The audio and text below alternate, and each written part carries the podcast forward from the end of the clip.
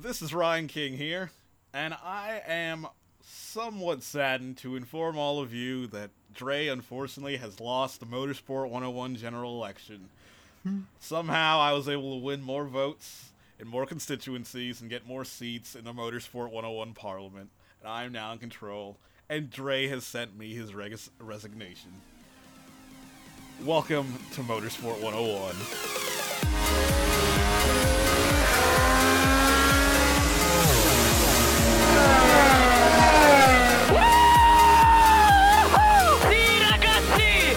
Done it, mate. You are the world champion!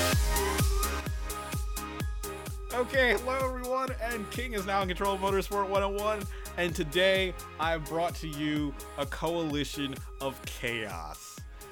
I'm joined by three guests, none of which are RJ O'Connell or Andre Harrison. Beautiful, beautiful. I mean, that, that's the best description you could have of us. Yes, yes, the best description. First, I'm joined by uh, Chris Cook from Hello. Cook Productions 1. Hello, my name's Chris. Uh, you can find me on YouTube. I occasionally do uh, shouting in front of uh, races. Uh, recently, I did the 2017 Indy 500. You can go there, and I'm on Twitter as well at CookProd1. So yeah, that's all good. It's all good, all good. We're also joined by Matt Carnero from MSTF1. Please, please hold the applause, everyone. I know you're very glad to see me back here again. It's Fuck off. what? it's what the fifth time here? Do you guys have like a, a club for fifth time members, like in like in SNL? it, it's it's a very small group of people who are not regulars on the show and have gotten past five episodes. I mean, I, I want to end that, but anyway, um, you can find me on YouTube, uh, Mystery Science Theater F1. It's youtube.com slash c slash mstf1. You can also follow me on Twitter at Skellingtor, and this is pretty much it. Yes, and we're also joined by first time guest and friend of the show, uh, Charlie Reginbull. Hey guys, my name is uh, Charles Reginball, although some people call me Charlie. I do kart racing uh, sometimes, and I'm a huge race fan, uh, although I have a preference for Formula One, a strong affinity for Formula One, although this year I got into IndyCar. And you can find me on Twitter at C Reginball Racing and Instagram at charlie.reg. And on YouTube, I mostly just do captions for Matt and Chris's videos. That's the best captions any any person could ask for. I 'Cause He's constantly shitting on us. It's like it's like having uh, another commentator on top of our commentary. It's the voice inside your head, basically. Yes. Yes, yes. And again, if you like the show, you can either you can subscribe to us on YouTube. We post clips on the show. Uh, subscribe to us on SoundCloud, iTunes. Follow us on Twitter at motorsport underscore 101. And surprisingly enough, this week I've noticed we have a fan page on Instagram now. I have no clue who's running this fan page, but we have a fan page now on Instagram. Yeah, th- that fan page is responsible for um, uh, uh, posting my Connor Daly is out video and Ed Jones and James Davison seeing it. So yeah, cheers for that. Yeah. you hit the big time, Did not Chris. expect that. You know, it's, it's a small world out there. And yes, if you like the show, you can support us on Patreon, where we could probably fund to bring Dre back on. He needs to fund his struggling campaign out there. I'll have to put up a second uh, election just in case. Yeah, yeah. I- I'm not calling a snap election. Screw that. I'm staying in power. but yep, here we go to keeping it 101.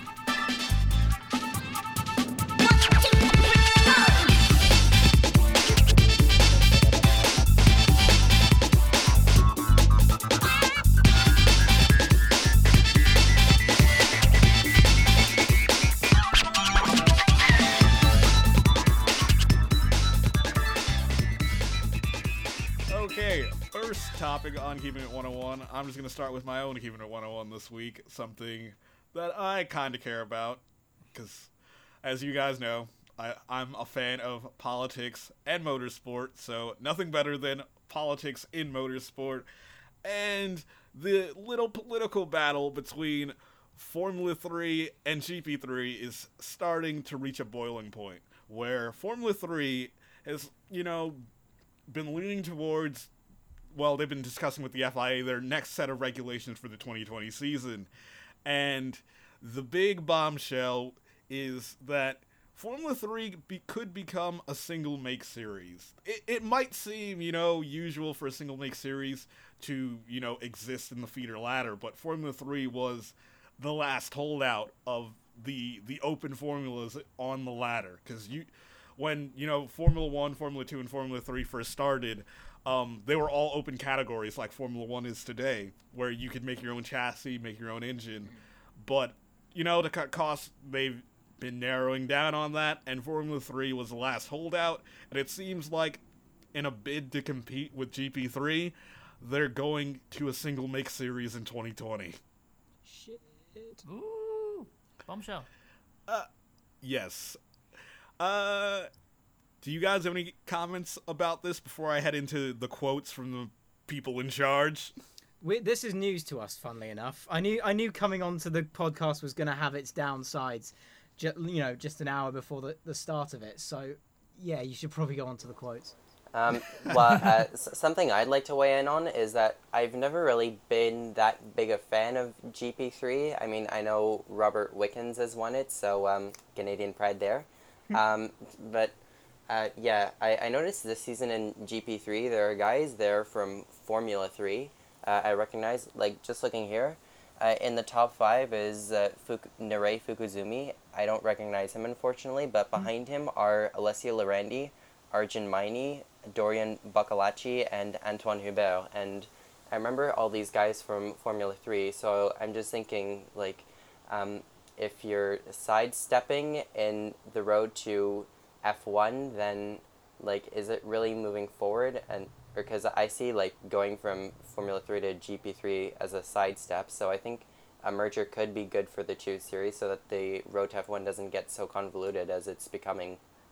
Yeah, like the the reason you see a lot of the the side steps is because uh, I think two years ago Formula Three introduced an experience limit. You're no longer allowed to spend unlimited seasons in Formula Three. You're limited to a originally it was a three season stint, and then they extended it to four years. So it seems like four years, you know, steal from like American college sports. You're no longer allowed to spend more than four years in the European Formula Three Championship. So usually now you see uh, once you hit that uh, experience limit, people just move over to GP3. But it's seemingly people are just deciding to just leave early for GP3, and you know the earliest people who got hit by this experience limit was most notably uh, Felix Rosenqvist and uh, Tatiana Calderon. They had you know well above the limit when the limit was put in place, and they were immediately cast out of the series. Ow. Yeah, that's a bit of a bad Yes. take. um, h- uh, this is kind of related, but have we, do, are, are there still talks about merging both series together? We don't know. Like the the two outcomes that are being most discussed at the moment is either Formula 3 is the, the European Championship is scrapped entirely and GP3 becomes Formula 3 or GP3 is shut down and the European Championship uh, becomes a support series to, you know, Formula 1 which is uh, there are some issues about that. Like uh, Stefano Domenicali, who is the the president of the single seater commission at the FIA, says he's work that the FIA is working on the future of Formula Three and what they want it to look like, but they're not really sure what they want yet. And there's some issues because there's one other championship that uses Formula 3 regulations that would not be happy with it becoming single make, and that's the Japanese Formula 3 championship, which has a huge rivalry between the Japanese manufacturers who participate in it, and they do not want it to become a single make series at all. Oh yeah, this is a gigantic mess then. Yes. And there's also the issue of grid size at the moment, where there's only five teams in European Formula 3 and six teams in GP3. So the FIA could end up being in a situation where it's going to be decided for them because all it would take would be one or two teams to switch sides and it's pretty much over. Like mm-hmm. whoever moves over, like the series that gets you know teams to move over into their series is going to be just automatically declared the winner. Yeah. Um, what it would be like if we had a situation where, like in 2014, 2015, maybe even earlier, um, where we had 30 plus drivers on the grid. Um, would the FIA want that for the uh, third tier series? Yes, they would because that was originally that was the original grid size for for uh, GP3. They had ten teams of three cars each. But then you know teams started falling away. Teams were unable to field a third car, and you just the grid just shrank tremendously. And this this season, if you haven't watched GP3 yet, GP3 now has DRS because a lot of people like racing in GP3 has not been the most exciting, you know, especially compared to its, you know, senior series Formula 2. Mm-hmm. I can agree. Yes, I'll yes. weigh in and say I agree with that as well. So it's going to be an interesting situation. Uh, I know in I I've looked through some of the the proposals for the regulations. They want to they want to mainly up the power of the Formula 3 cars. They want to make the cars more challenging for drivers. They don't want it to become turbocharged because it would make the series a bit more expensive than they want it to be and the cars a bit too difficult than they want it to be. So they're going from 200 horsepower to 300 horsepower, which is obviously a massive increase. Hmm. Yes, especially on on tiny cars like those. Yes, yes. Like the the new Formula 3 I'm excited for. Like the car itself and I'm excited for. The series it's mm, it's it's still a massive question mark cuz I know that, you know, the new the new head of DTM loves having Formula 3 as on the DTM card. You know, Gerhard Berger being a Formula Formula 1 Yeah. driver, he likes Formula 3. So it's it's it's we're in a wait and see period. It's like the first shot has been fired, now time to see what the response is. So, So, we just really have to wait and you- see. Yeah. Uh, Yeah, so so so Matt, you had something you wanted to talk about that is completely different than Formula 3. yes, it's Still saying completely. start. I'm gonna still say silent for this one just in case. I mean, Well, I it's think got three on it. I'm pretty sure that the three of you are gonna stay silent for this one because I don't. I think I might be the only one actually keeping up with what's happening this weekend. This, I mean, at least in the beginning of this week, which is E3, the electronic, uh, electronic what what expo? I don't remember. Electronic Entertainment Expo. The- El- the- electronic come on, Entertainment Matt. Expo. I, I, It's like I don't even know. Like I don't know anything about E3, and I know this. Oh, God. I, I, I uh. never I never read the, the whole thing. I, j- like I just I just see it's E E3 E3. I never actually spell out the whole, the you whole don't. thing. Anyway, anyway, let's actually get into the things that I'm actually excited for, which is s- which is very little. The these, these last few expos haven't been very uh very good in like actually getting me excited for games, but this one actually has um got uh, turn turn my eye to a, to a couple of them. The first one being Metro Exodus, which was announced out of no uh, out of nowhere on the Xbox conference. They showed a, a little pre-rendered trailer, which is, is supposed to look like gameplay. Although, if you look at it, it's pretty clearly pre-rendered because uh, Yeah.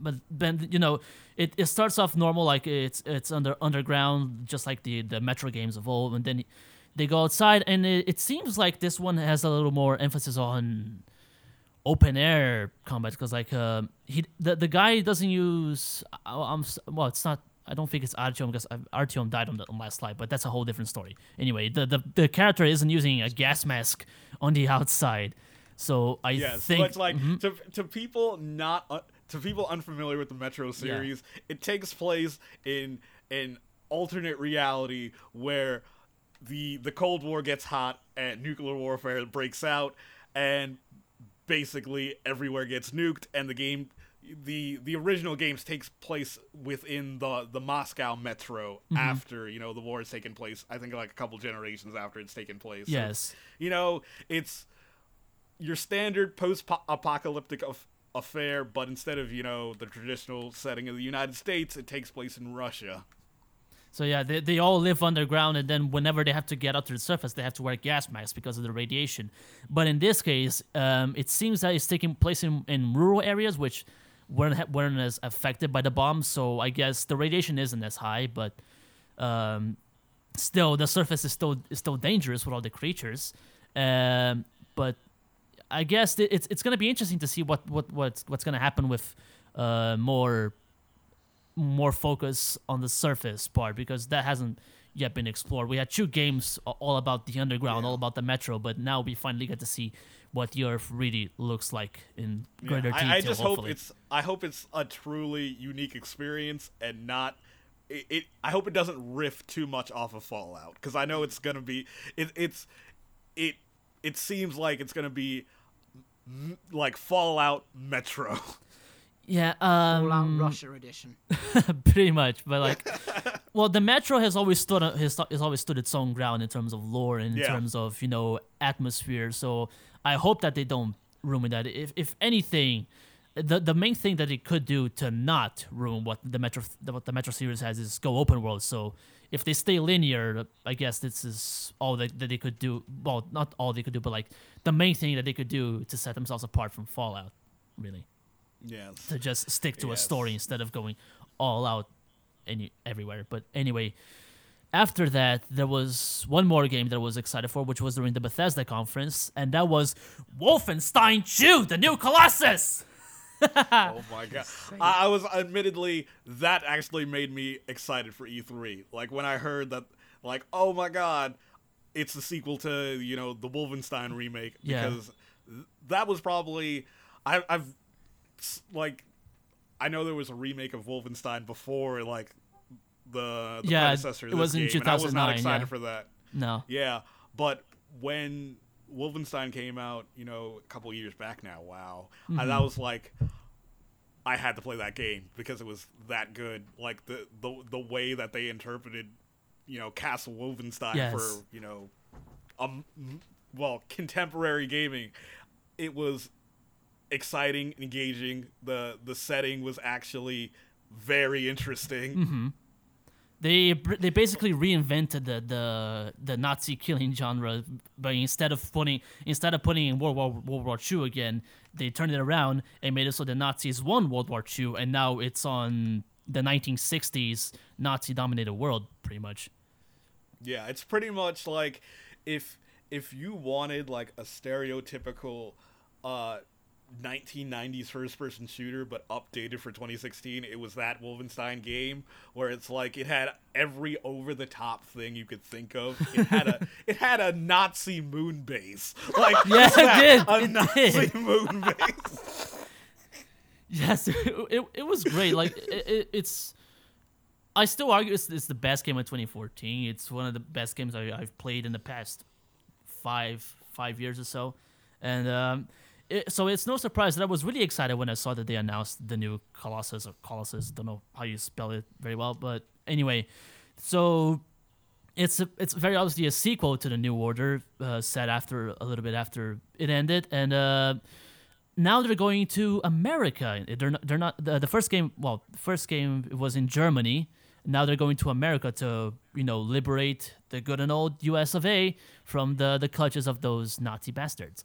And uh, now there uh, there's also a lot more focus on the American side of the culture instead of just German Germany as well. So and even uh, even though as as an American, the way that uh 1970s Nazi America is portrayed is extremely interesting. Even from like the little taste you get, where it's like a 1970s in America where the 60s never like our 60s never happened so you Uh-huh. never got you know the hippie movement or the you know the whole culture like it's it's very 1950s Yeah, it, it's um, it's it's kind of like the 1950s on steroids in a way. So it's kind of like uh, Yeah. kind of like what Fallout did with themselves before you know the drum the bombs dropped. It was like the 1950s on steroids. If you if you see like the um, the early parts of Fallout 4. But in this case, you know, it's much more crazy because there's German occult technology and all this stuff. Um, but yeah, uh, this is uh, it's a very interesting in- direction they're going in because like I think they're also expanding a little more on the story because from the, from Yes. the little bits of the trailer that, that I saw, BJ BJ seems to have a little more personality in, in him. Like in the first in the first game, he's he's was like more like a uh, the the veteran that was um, horrified by war and just had a bunch of monologues to monologues about talking about horrors and talking about how bad how bad things are. But now Yeah, he's more of a fighter was this like- time. Yeah, like in the first game, he was pretty much like it. It really played up on the 1990s, and even like riffed off the current you know generation of video games, Mm-hmm. where it's like uh, that you know cold, bitter soldier that is just saddened by war now. Yeah. but now it's more like he is a freedom fighter. yeah, it's it's, it's really the uh, a continuation of, of the of his first character um, it- because it's it's really no there's no sense in making him again another cold grizzled veteran. Now he, he needs to be given motivation in order to actually make the thing compelling. But yes. Yeah, I don't think there's much more that I can say about it other than a lot of the the visuals look look really cool. Um, like one thing I have to uh, note from the trailer that I just absolutely loved was their little remake of the you know the old time 50s TV show Lassie, but as Liesel. Lisa, oh yes, like that, it, that was during the intro. Like, uh, so you have you had, like the two sheriffs stuck under the car, and the the girl goes with the with the dog whistle, and then like this this gigantic robotic dog comes out to just maul the sheriffs. that was at perfect. Fir- at first, like at first, like the the the massive Nazi dog go- comes Mm-hmm. out and saves the sheriffs r- r- who are trapped. Like one was trapped under under like an overturned truck. Yeah. The d- massive dog, over, like turns over the truck, saves the sheriffs. Oh, looks like it's over, just like you know the old like Lassie TV show. But it's like no. Then the dog like starts mauling the truck and then use its flamethrower on it, and it's like this is fucking insane. yes.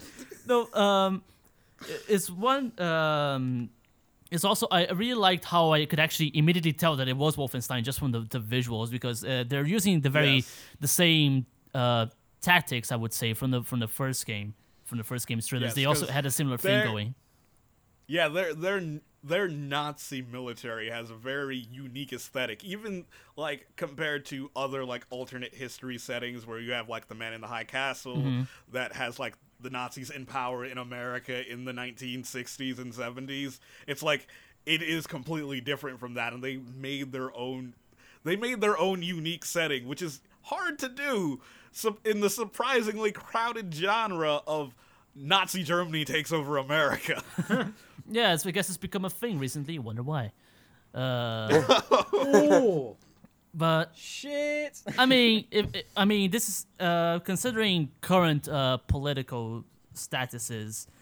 I guess it, it comes at the right time for uh, maybe a bit of catharsis for those who really want to just, you know, revolt in a way. yeah. So it's really the perfect game for 2017. It's it's coming out in October game. 2017, by the way. So if you wanted to get it, you can get it then. Which I, I, w- I certainly will be. Yes, yes, I will be as well. And but one more thing before we move on to IndyCar. Unfortunately, RJ isn't here with us to share in the sadness, but the Nashville Predators have been defeated by the Pittsburgh Penguins in the fi- in the Stanley Cup final. I Boo. was hoping for that Boo. Snapchat he does whenever they win a game, where he's just like, yes. Nah, he was just drinking water on a Snapchat story instead. Like I, I, I just got it. mhm, I My remember phone the. died, so I uh, didn't get it. Yeah, you? Oh no, you go uh, ahead. No, sorry. Uh, okay. Um, I was like, I remember that, that game six was yesterday night, so I only watched like the last ten minutes of the third period, and I and it, the game was tied. It was nil nil, and I was really hopeful that the it would either go to overtime or the um, that the Predators would actually be able to, to score and win again. But You and me both. yeah, s- unfortunately, it didn't happen. Like, um, the the first goal was kind of weird because uh, um, they caught it from behind, and then the, the puck bounced off uh, Pekka Rinne's elbow and it went into the goal, and then they challenged for goaltender goaltender interference, but then they called it off. No, that was a that was a valid goal. Um, and then as usual, they went empty goal on like the last two minutes or so, and the the Penguins scored again, and that was pretty much it. Over. Ow. Yeah, I mean, Get well soon, RJ. get well soon, RJ. Yeah, well soon, RJ. You're I- in our hearts. Oh, as if like Hashtag the the well soon, Capitals getting eliminated by the Penguins wasn't enough of a kick to the dick. Like they eliminate the Capitals in the second round again this year, and then they win the Stanley Cup again this year in six games. When will it end? I, I don't think it will ever end. And as like I used to go to I, I went to university in Pittsburgh, so like I have a lot of friends who are Pittsburgh Penguins fans, and they they're they're little like hope is that the season opener again is against the Washington Capitals Oh, because they are savage. They want to raise up that championship banner in Alex Ovechkin's face and just give him that sadness. the Penguins are probably one of the smuggest fan bases in North American sports right now. Yes, yes, because they, I, I don't say that they don't deserve it, but when they win, oh my god. I'm not saying they don't deserve it, but they don't deserve it. I know. It's like it's like their players are certainly talented. I don't like their players, but they're certainly talented. Exactly. yes. Uh, But yes, well we'll move on to IndyCar, head back into motorsport. God forbid.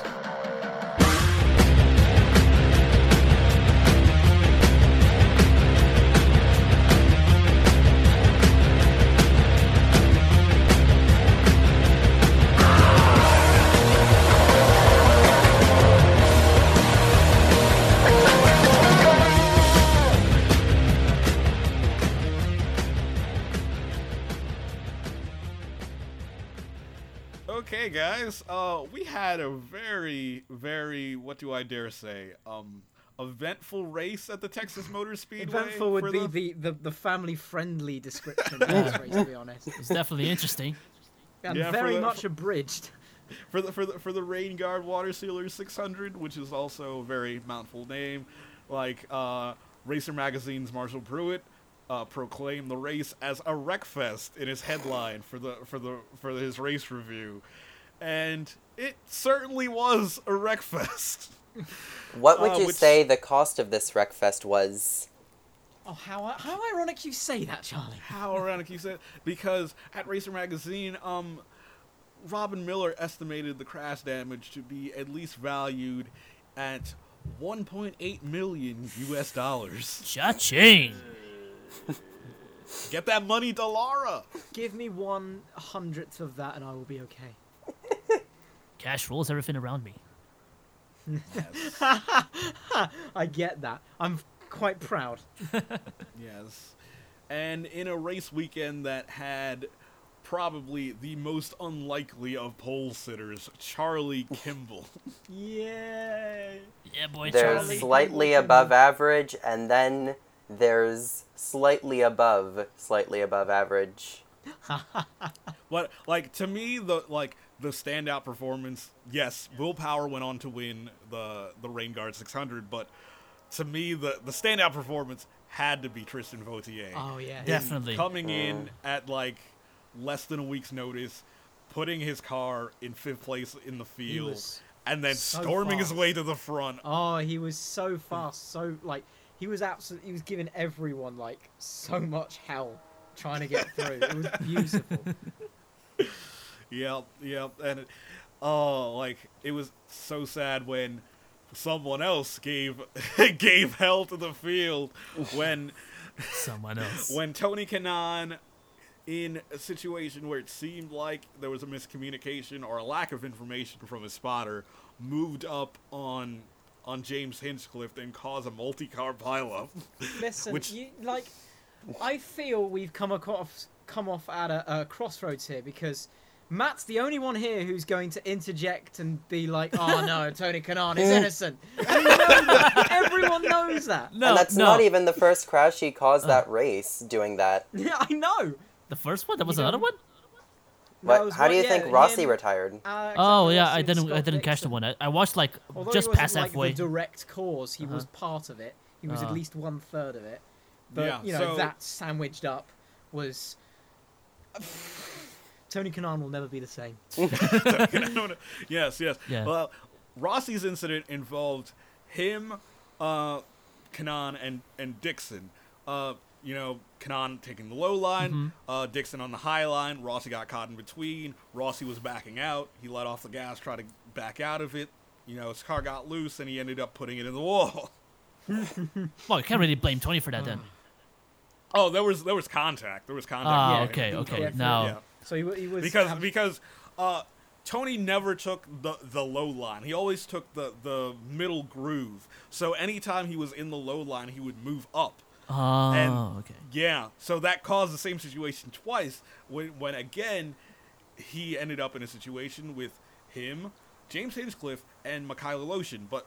He didn't. He couldn't tell that Aleshin was also moving up on Hinch on the outside. So when he moved up, he was expecting James Hinchcliffe to move up, but Hinchcliffe could not move up. So there's contact, and it sparked a massive accident, which unfortunately took out Tristan Vautier and his teammate Ed Jones. And during that red flag period, Dale Coyne gave him uh, Oh, he- more than a piece, of his of his mind. I felt so sorry for Dale Coyne because Tristan and Ed Jones were absolutely on fire that race, considering how you know where they where they where they were in terms of you know their careers.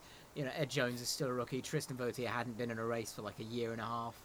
Uh, so for both of them to do incredibly well in I don't know I don't know is Dale Coyne like the the the team on the least budget at the moment? Yes, yes. yeah, I'm just yeah, just to generalize just a little bit. Yeah, like seeing Dale Coyne actually kick monumental ass, and then to have it all thrown thrown away in something that really they had no No uh, involvement in. no action, yeah, no involvement in until they got involved by chance in the accident was such a slap in the face, not only for you know fans like me, but for Dale Coyne, who, you know, who who is struggling financially anyway, to see both of their both of his drivers just taken out like like that.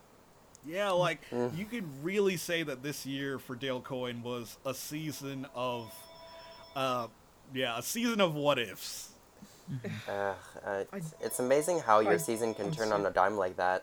Like winning the first race and then getting second in the second, like leading the championship with your guy, like your star guy after the first three races, and then he's got a broken pelvis, and then your next guy comes in and, uh, like the only saving grace has been Ed Jones, really. Yeah, Ed Jones has been carrying the team ever, ever since. Uh, well, I, UAE, I, I could say ever since uh, uh, the Indy 500, but yeah, it pretty much is because I, I just keep forgetting the Indy 500 hasn't been that long ago. It was only like a Yeah, couple of weeks. two So weeks ago. yeah, only Yeah, two two weeks ago. So, but it feels already cut, like it's been so long because we had Detroit and we had Texas now. Um, but yeah, Ed Jones has has a a Dale Coyne on it's carrying Dale Coyne in his back for now.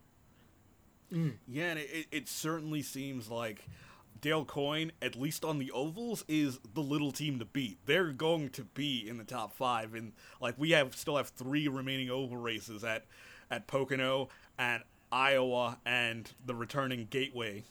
Mm-hmm.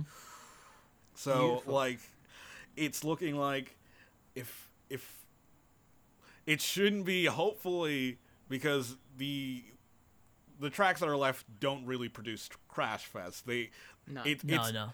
like po- Pocono is extremely fast, but it's fairly unless you know you get your restarts. It's pretty much a single lane of action because you Yeah. can't go you can't go two by two through the the corners at Pocono. It's a single lane, just like Yeah. Indianapolis. Yeah. I mean, unless you're feeling But- very, very courageous, then yeah, it's single file. yes. Yeah, Yes. like a few years ago, we had guys going seven wide there.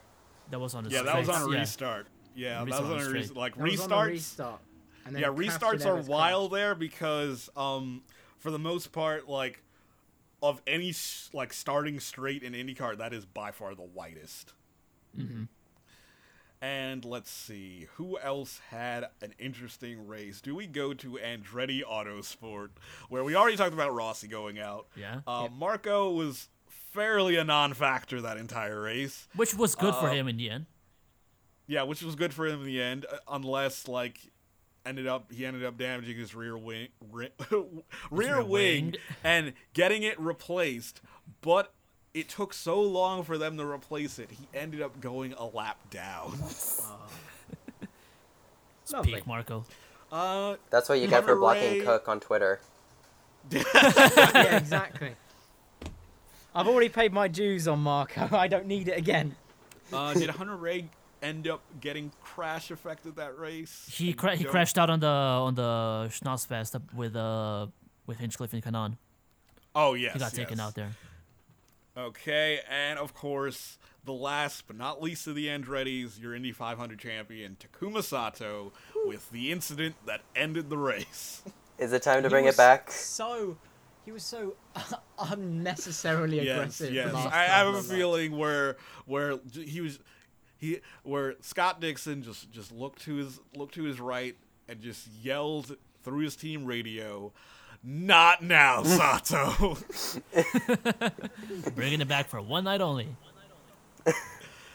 Man, oh man, I, Sato had the pace to win that race, and he was clearly going for the win, and he mm. was being his usual Takuma self, where he was being very, very aggressive on track, and it looked like it was gonna pay off, but again, high reward equals high risk, and it came to bite him during the closing laps. you can visually see like as it happens like he just clips the grass and you could just see him just about to like absolutely wipe out um Scott Dixon. And in that time you could just hear like as I was watching it I was um, looking at it and just shout like mouthing the words no!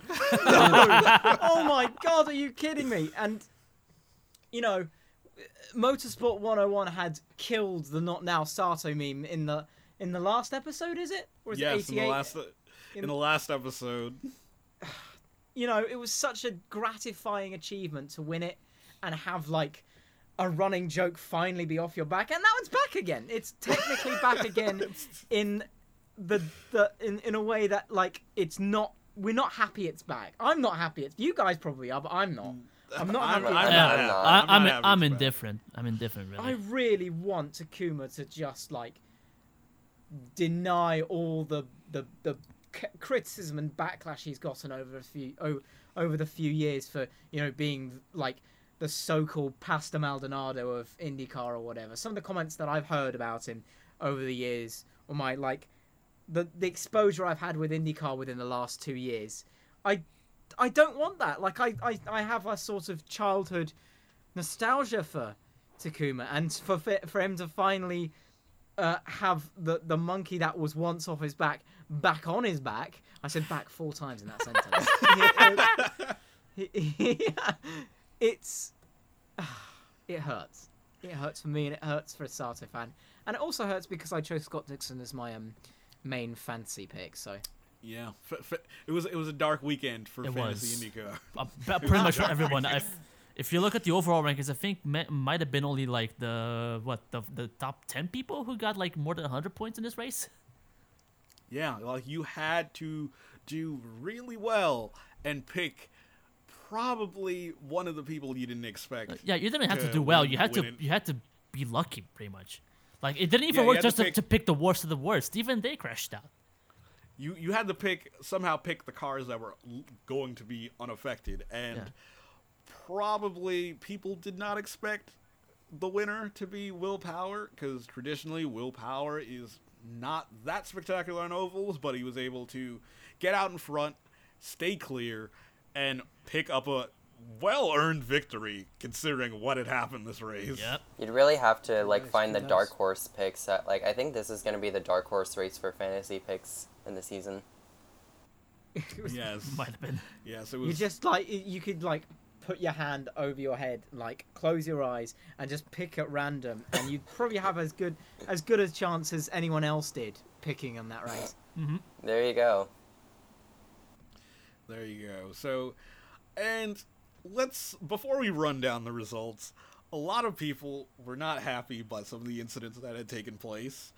Uh, most notably, with the incident we talked about with Tony Kanaan, and also the incident on pit lane with James Hinchcliffe, where Hinchcliffe just, you know, just loses, it, like spins out his car again because it happened twice in in Detroit, where he just spins out his car, and oh my god, like I I don't know why he was surprised he got a penalty for that. Wait, did that happen during the race? Because he took out Sato. That happened during like, the if race. you take then? out Uh, Sato, that's enough for me to give you a penalty. It's, Yeah, where uh cuz I know like this eventually led up to his criticism during uh well after his incident with Kanaan where Chip Ganassi basically said that James Hinchcliffe was trying to crash out there after what had happened.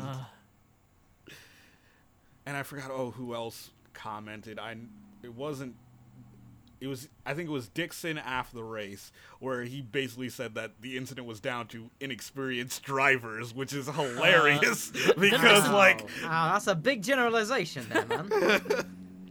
Didn't Dixon like just leave the track immediately? It's uh, like it Tony was either, Kanaan it was, was like either the Dixon or and he's been no no it was like 20 it was years. Ed Carpenter Ah, who it's said it was down to inexperienced yes Yeah.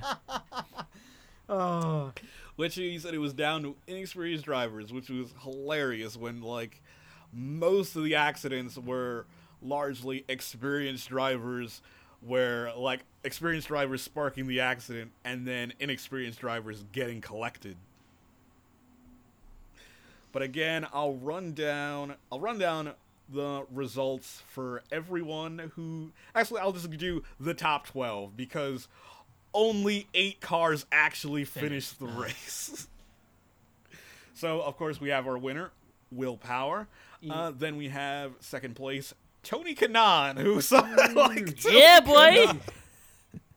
I mean, let, let me just go on record, just real quick. I uh, I don't defend Tony Kanaan for what he did, but I'm still happy that he finished second. That's that's all. Yes, it should be noted that uh, Tony did apologize and take blame for the accident. Chip Ganassi still hasn't, and I love. I guess it's a good thing they're going to France this weekend. yeah, yeah, good thing, good thing. And uh, James Hinchcliffe's response to uh, Chip Ganassi's comments. That's adorable.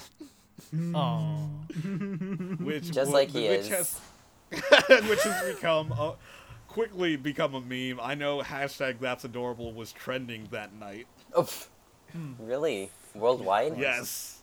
Uh, at least in the United States. oh the keyboard warriors are Because of- quick. James Hinchcliffe is basically IndyCar's sort of meme dispenser. He just shits out a meme any every few weeks. Yes. Third place, you have Simon Pagenaud. Fourth place, Graham Rahal. Fifth place for Harding Racing, Gabby Chavez. What No, a we- lad. One of the incidents I do have to mention that ended up not resulting in anything was his overtake of Graham Rahal, which he got penalized for blocking. Which was I didn't. like, I didn't get that. I don't know why. What? yeah, where he made an overtake on Graham Rahal, and they they made contact. So Oh, that, that into- was the that was the one where like like on the broadcast you can actually see it on Rahal's visor cam. yes, Yeah. yes. That was like uh, they touched the, the wings a little bit, but that, that I wouldn't call that blocking. Do you know what Yeah, lap well, that was that on? What lap was that? I don't recall what lap it was on, but it was it was fairly early in the race. Gabby Chavez got penalized for blocking, so he ended up, you know, He gained And a it got- position back. going to the back of the grid and then working his way back up to fifth. Uh, sixth place, we have Marco Andretti. Uh, seventh place, last car in the lead lap, uh, Connor Daly, who Get it, Connor! Yes! Just doing that for the two people who might be listening. There you go. That's all you'll need. That's all you'll ever need. What's up, Danny and Liz? yes, Con- Connor Daly was involved in that last in that last incident that was caused by Takuma Sato, but he avoided the wreck, spun out avoiding the wreck, avoided making contact with the outside or inside walls, and was able to bring it home on the lead lap in seventh place. He must be a magician. Nah, luck of the Irish fam. uh, eighth place, a lap down, Max Chilton. Yes, maximum.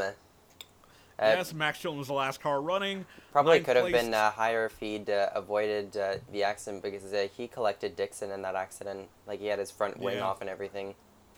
Yeah.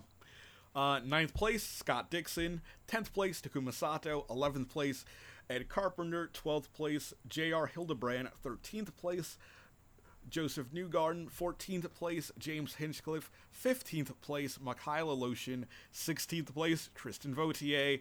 Seventeenth place, his Dale Coyne teammate Ed Jones. Eighteenth place, Carlos Munoz. Nineteenth place, Hunter-Reay.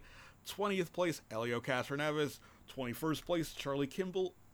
And last but not least, 22nd place, Alexander Rossi. Yeah. I'm amazed that two of the starters in the top three are the bottom two like finishers. Because they left us early. And for the championship, I'll run down the top uh top 10. Top 10 seems fair. Okay, first place again well, again and still your championship leader Scott Dixon at 326 points. Second place Simon Pagenaud at 313. Third place, Takuma Sato at 312. Hmm. Fourth place, Elio Castroneves at 305.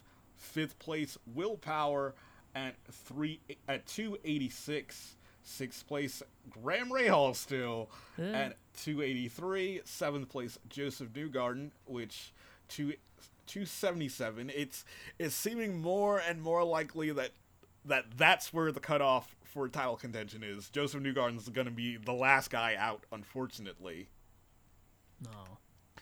Then we go down to Tony Kanaan with 260 with 264, Alexander Rossi at 2 at 254, and then 10th place James Hinchcliffe at 232.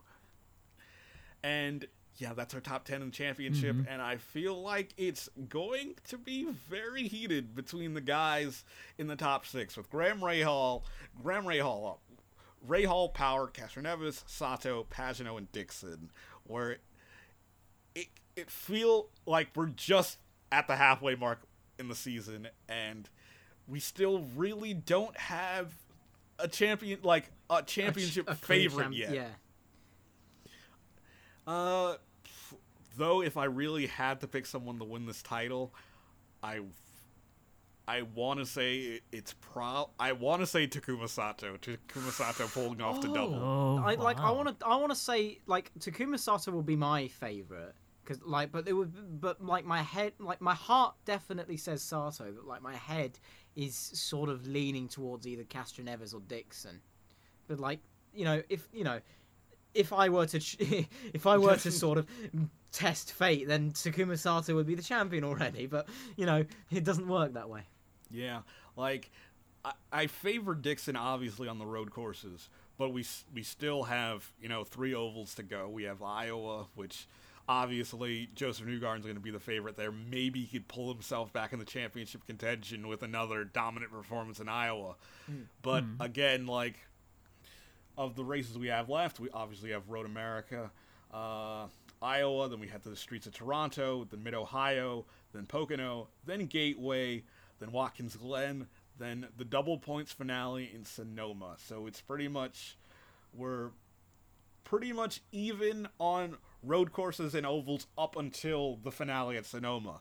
So it, I think it might again go down to the wire at Sonoma. That'll be fun. Yeah. I, That'll be fun, and we can bash double points again. I just But want yeah, Elliot ba- to win the title. We'll bash it until uh, uh, we'll bash it until uh, I see that double points uh, help me uh, get up in the fantasy standings, and then I come out as a surprise victor, and I get me a nice Motorsport 101 T-shirt. keep dreaming, Charlie. Keep Uh, dreaming. Keep dreaming. And one story that didn't involve the race but involved the race broadcast. Ah, yes. involved one Fernando Alonso calling into the broadcast booth at NBCSN, and probably what like he you know Alonso said that he was you know back in Tor- in Montreal watching the race on his computer and they asked him one question that got the ears of everyone in the motorsports world where the broadcast crew asked Alonso would he consider uh, doing a full season in IndyCar and he re- he notably he paused he had to think about it and then he just replied why not I remember that. Get hyped. Keep Get everyone hyped. hyped for for a, for a bad payoff when he says he's in for F1 for the next season. Yeah, he's gonna move to back to Renault, back home. But it's like no, just go like just go just revive Min- Minardi and go back there. yeah, go, go- go back to Toro Rosso. Just there. But like, I, I don't want to ask if Alonso comes to IndyCar, but let's say let's say he comes for a full season. Zak Brown has already said like McLaren's years away from a full season entry into IndyCar. Who does he drive for? Uh, well, uh, Rossi's got um, Andretti with Curb Agajanian. I think that's how you pronounce it. Yeah, it's like at least someone in Andretti Autosport. So I think he like he's at least built trust with one team and one team leader, that being Michael Andretti. So like you know the the the, the main guess would probably be Andretti Autosport somewhere. Yeah. I wouldn't Yes. necessarily I wouldn't necessarily think he'd go anywhere else unless he was like you know really really ambitious. Like like see him in like Sm- Schmidt Pizza Motorsport. or so like so so can we already confirm next year? Well, not next season. Next year, Fernando Alonso will be driving for Andretti Autosport in Formula E. It's close enough. Close enough.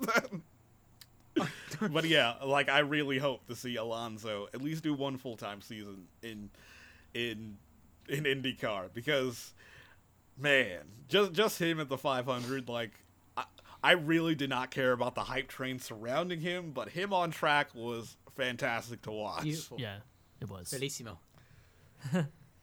I mean, isn't Okay. isn't Sato on one year contract? Couldn't you just move him to Formula E Yeah, and then put him in on a there? one year contract. Yeah, just So do that. like if if Honda was really so bold to be like, okay, uh, screw you, McLaren, we're taking Alonso and we're leaving. I would hate that. I'd be I mean, I, I, I, I wouldn't be opposed to that. Of course you won't, Matt. Mister, I love Tony Kanaan. Okay, but speaking of Alonso, McLaren, and Honda, I think it's time for well our main event. Is F1 still the main event. event? In large air quotes.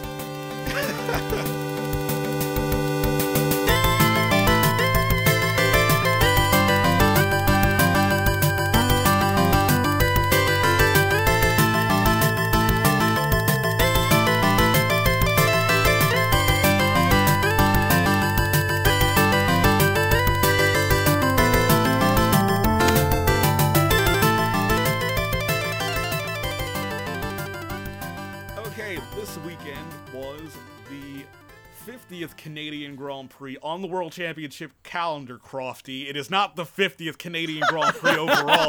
Get that straight now. Ow! Am I ever glad? hell. Like, usually the commentators like that I hear at the Canadian Grand Prix, I mean, they might be lousy, but I'm glad they didn't get that one wrong. Yeah, yeah. I he mean, said they would was- know better. Not not only did he say it was the 50th Canadian Grand Prix, he also said that it was the 50th Canadian Grand Prix in Montreal, which Oh, like no. is doubling. Suck an egg! You are so crap. Maybe they did this just to bait Crofty, see if he'd fall for it. And he did. Oh. He did the whole thing. I'm It's- looking no, forward it- to that on MSTF1. I'm looking forward to that too. Like it's like in Anchorman, where where uh, Ron Burgundy just uses a teleprompter. You- If you put it on his face, he would probably say "fuck you, Montreal." Oh yeah, let's just let's just make a, a racetrack named after this guy in 1967 that we don't know at all. Who's Gilles Villeneuve? Yeah, just slap his name on there. Yes, That's how just- it. That's how just- it came up. just so we can clarify, I'm going to just do a brief history of the Canadian Grand Prix. Just to, just to clarify, just in case you're listening out there, David Croft. The first Canadian Grand Prix was hosted was hosted at Mo, at Mosport in 1961. It joined the, the World Championship calendar for the 1967 season. That's why this year is the 50th World Championship Canadian Grand Prix. And the Canadian Grand Prix did not first race in Montreal until 1978. Sweet Gilles de Gilles Villeneuve. Yeah, it wasn't called Yes. Secret de Gilles Villeneuve back then because he was still alive. was named Uh, th- there's no du. Secret de Gilles Villeneuve. Circuit Gilles- Well, I'm sorry. I'm trying to please all the Canadians. yes, yes, yes. Uh, when it was first added to the calendar, I'm pretty sure it was called C- Circuit Ile Notre Dame. Yeah, after the uh, after the island it's in. Yes, yes. And yeah, it was hosted at Mosport. Before then, it, like, for a brief period, it seemed like Canada, they were going to rotate between Ontario and Quebec. They were going to host it at Mosport and, and Mont Tremblant, but they decided to scrap that, host at Mosport. Then they moved it permanently to Montreal. And it's been there ever since. Yes, it's been there ever since. Crofty, learn your facts. But yeah, facts. wha- one of us was luckily, you know, luckily enough able to attend this year's Canadian Grand Prix. Here we go. Charlie? The floor is mine. Yes. Go ahead. So, um, for reference, the 2017 Canadian Grand Prix was the 13th Canadian Grand Prix I've been to. I've been going ever since 2004. Um, so yeah, I'm a veteran at this. yes. Brag about it. Um, and it's only in recent years that I've uh, tried to take notice of uh, drivers attending event attending the event to try to stalk them and uh, see where they are. and it started on Wednesday, where um, uh, at the Old Port of Montreal, I saw Esteban Ocon posted about ziplining there. So I went there at a little past five, and uh, there uh, I saw Esteban Ocon uh, going on the zip line. Uh, he had a GoPro on a, a stick, and he would, I think it was his GoPro, but it may have been his phone on a selfie stick. But yeah, he was like going over uh, the water and like going over the boardwalk, and just looked really cool. It looked like it was a lot of fun. And down there, I don't know. Part of that story is just like, oh, Esteban Ocon with a selfie stick. It's like Zoolander 3 featuring Esteban Ocon. Oh yeah, he he had the selfie stick when he was ziplining, and and like, that's not enough. It's that he's holding it over water. Like if he drops it, that's just like hundreds of dollars gone. oh, Esteban doesn't care. Um, uh, while I was uh, on the boardwalk, I was uh, lucky enough to have a bit of a conversation with uh, a Movistar reporter, I think it was, who Matt's actually had the honor of roasting in one of his MSTF1 Ah, yes. episodes. Noemi de Miguel. Yeah, she's actually um uh the Movistar España reporter for F1 actually. So uh, I I just I just didn't just didn't know who she was back then, but now I actually do. Yeah.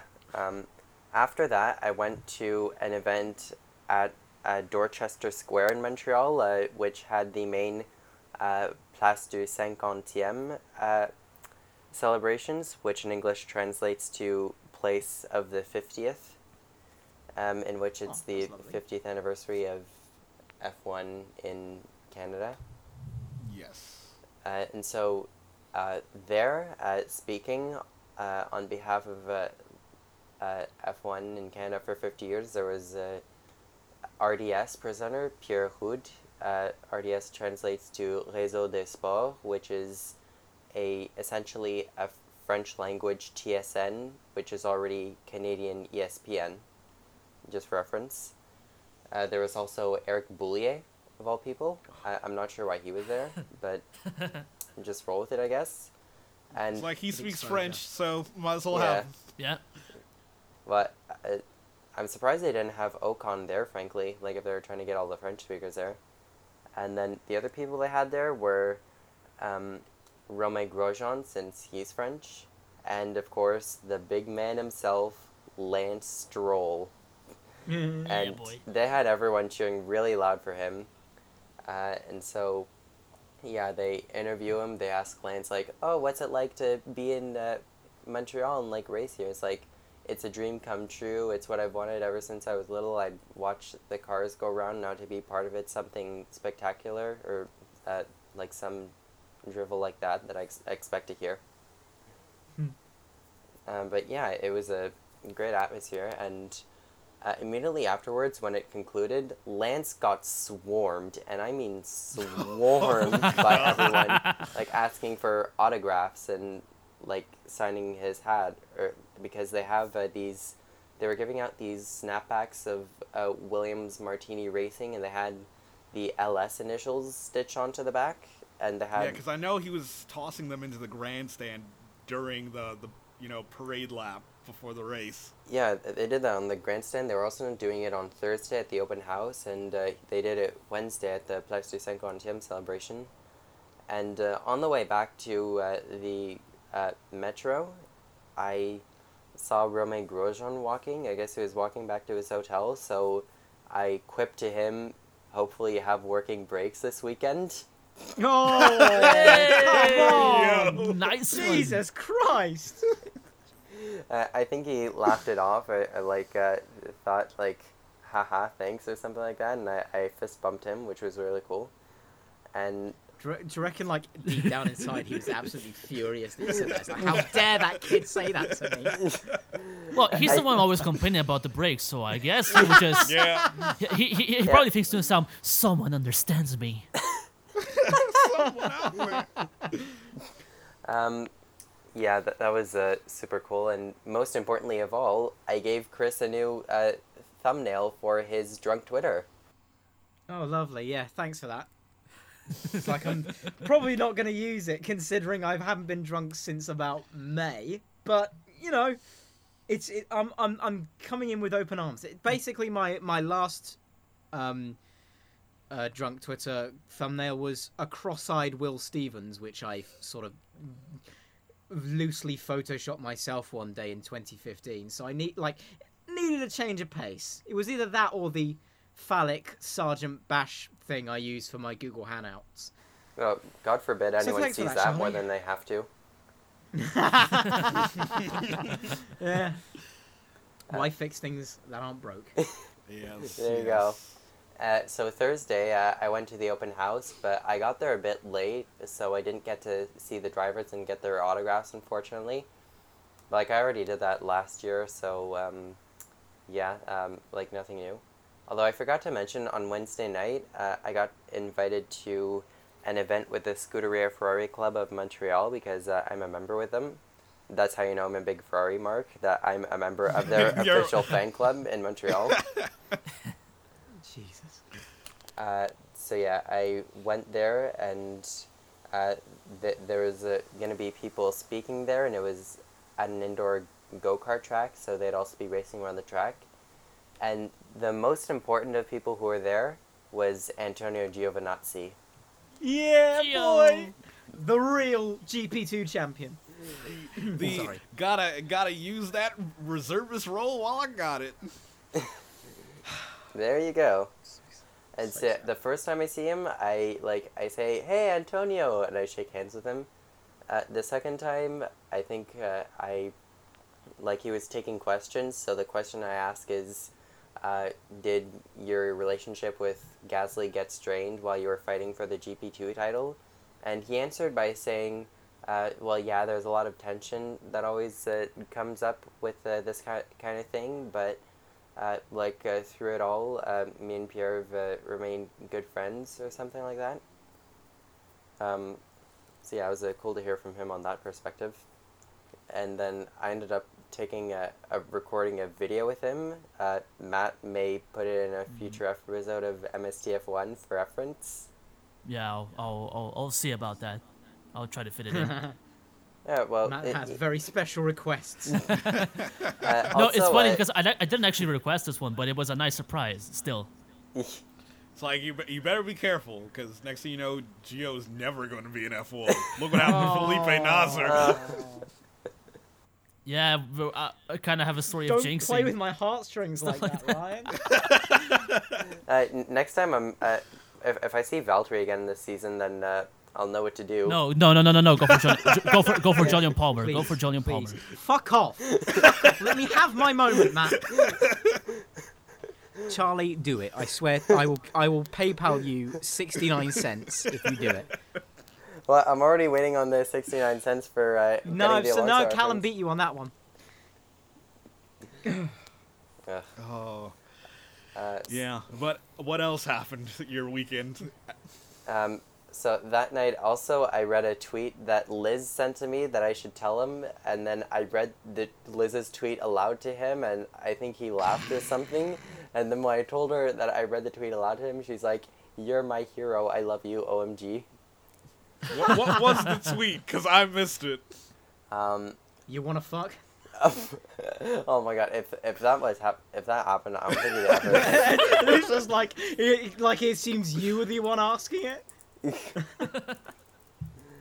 Um, so if I pull it up, uh, because uh, I think in the past, like, or the recent history, most of my tweets or interactions with her about her listening to Africa by Toto for the last several days because she'd hear it for like a month, or she was hearing it for a month, like ever since she left for Indy. Uh, but anyways, Well, now, now I feel bad for, for all our listeners out there because we all know through through the Baader Meinhof effect. Now you'll be listening to Toto, but you'll be listening to Africa Africa, by by, Toto. Toto every day. uh, that's fine. Uh, I- I'm don't already, hate I'm already that song. past that phase. I mean, i- i- if you don't, then at least listen to Hold the Line because that's a very banging tune. All right, uh, will do. Uh, put on my Spotify. Uh, so anyway, uh, she tweeted to me, "Please tell him that I love him with my whole entire heart, and that he might not be driving, but he's still number one in my heart." I read it aloud to him, and yeah, I I think uh, he enjoyed seeing that, or he thought it was Adorable. humorous. And so uh, Thursday, uh, after uh, the open house thing, or I missed the drivers, uh, I walk through all the garages, or I walk past all the garages, and I see uh, the teams working on the cars. And so uh, what happened was actually Sebastian Vettel was in the Ferrari garage, and so people saying like Vettel, hey Vettel, like Seb, or like hey, or something like that. Um, I didn't really partake in that too much, uh, because like I've already had um, a Ferrari jacket signed by Vettel, and Giovinazzi actually signed that jacket on Wednesday. Uh, also on that jacket are the signatures of uh, Fernando Alonso, uh, Felipe Massa, and uh, one I uh, treasure most, Jules Bianchi. Oh, Yeah, so, so it's got a lot of sentiment to me, that jacket. Um, but uh, f- further along, uh, when I got to the end, uh, I saw Daniel Kvyat walking along the track, so I like say, hi Daniel. Um, and then I, see, I saw Kevin Magnussen walking, so I waved to him. And also earlier, I saw James Allison. I shook his hand, like I said, hi James. So that, that was also pretty cool. And then it was it was it was that it was that handshake that just powered Mercedes to their eventual victory. Yeah, thanks, Charlie. Uh, all right. Uh, next time, I'll see if I can uh, shake uh, Mark. No, never Marchionne. Like Marchionne wouldn't be around there, but maybe someone from Ferrari. Yeah. Wait, give- why give would why would a Bene Marconi be there? He's. Canadian. Uh, Marchionne's well, I mean, why would like he be n- there? not not in the open house, like not walking amongst the crowd. Ah, okay. like he'd get swarmed, kind of like Lance was. Oh, I don't know. Just try to infiltrate the garage and do it there. If well, I, I Yeah, get I'm- removed. I'm, pretty sure. I'm pretty sure Sergio is like avoiding North America at all costs since shutting down the Viper program. Uh, so what? Uh, after that, like when I got to the end, I saw um, of all people, uh, like I'm surprised he recognized me. I see Davide Valsecchi, and I shout Valsecchi, and he turns around and he waves. and I saw like I love Davide so much. yeah, so do I. And I remember like you tweeting how like awesome it was that I met him, and you said you're having a manic day. Uh, but I remember earlier, uh, like there's a artists who do draws up or drops of the drivers, and Yep. they uh, put it on these uh, banners on the way uh, into uh, the circuit for people to see on one of the bridges, and also uh, uh, at the entrance of the circuit. and they had previous winners of the Canadian Grand Prix for this year. So I see one of Kimi Räikkönen. I snap it to Chris, and then I open it in a crowd of people waiting at the open house. And um, cover your ears. This is NSFW. I will end your, f- or I will fucking end your frail existence, Charlie. Yep, I did. I did, I did tweet that. I will. Uh, yeah, and I meant it with my heart. Because you know, if you're if you're actively going out to tweet Kimmy to me, especially people with the shirt saying "bois," worst team in fucking F1 history, you know you'll you'll you expect the most NSFW um, like response.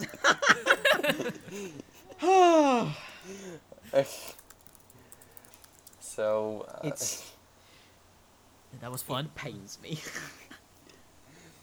yeah, that's how Chris feels about Kimmy. Yes, yes. I haven't- And A- it's As, like if, for- as if we for- didn't know. Yeah, for Yeah. for the two people out there who did not know. That's a hundred percent. That's a hundred percent now. Just needed, you know, it, you either you get everyone or you get no one. Gotta cover all Uh, bases. gotta get full coverage. Yeah. Yep. Uh, that night, I went to this bar on Crescent called Brewtopia, uh, where it's the word brew, but they replaced the EW with Utopia. Uh, cool place. uh, Thanks for the explanation, Charlie.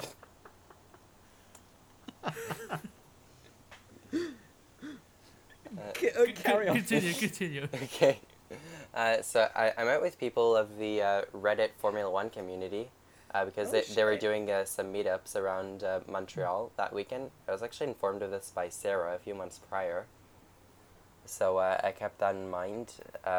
Uh, a friend of the show, Sarah Connors on the Grid Girls, uh, just a reference.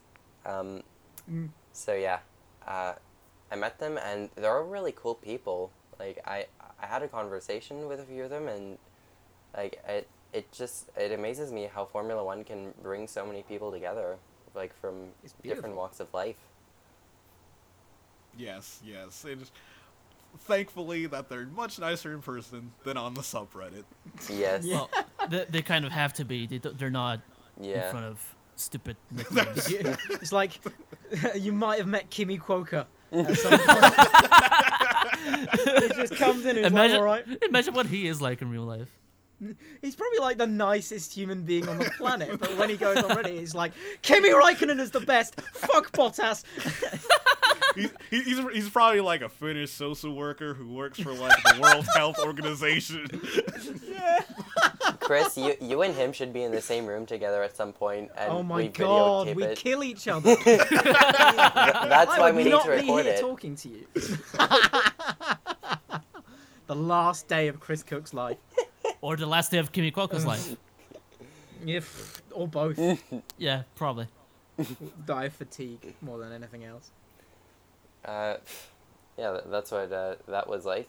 Uh, and also, there was uh, what I call a rival podcast uh, in Flat Out Fever. They were live streaming the whole thing on their YouTube channel.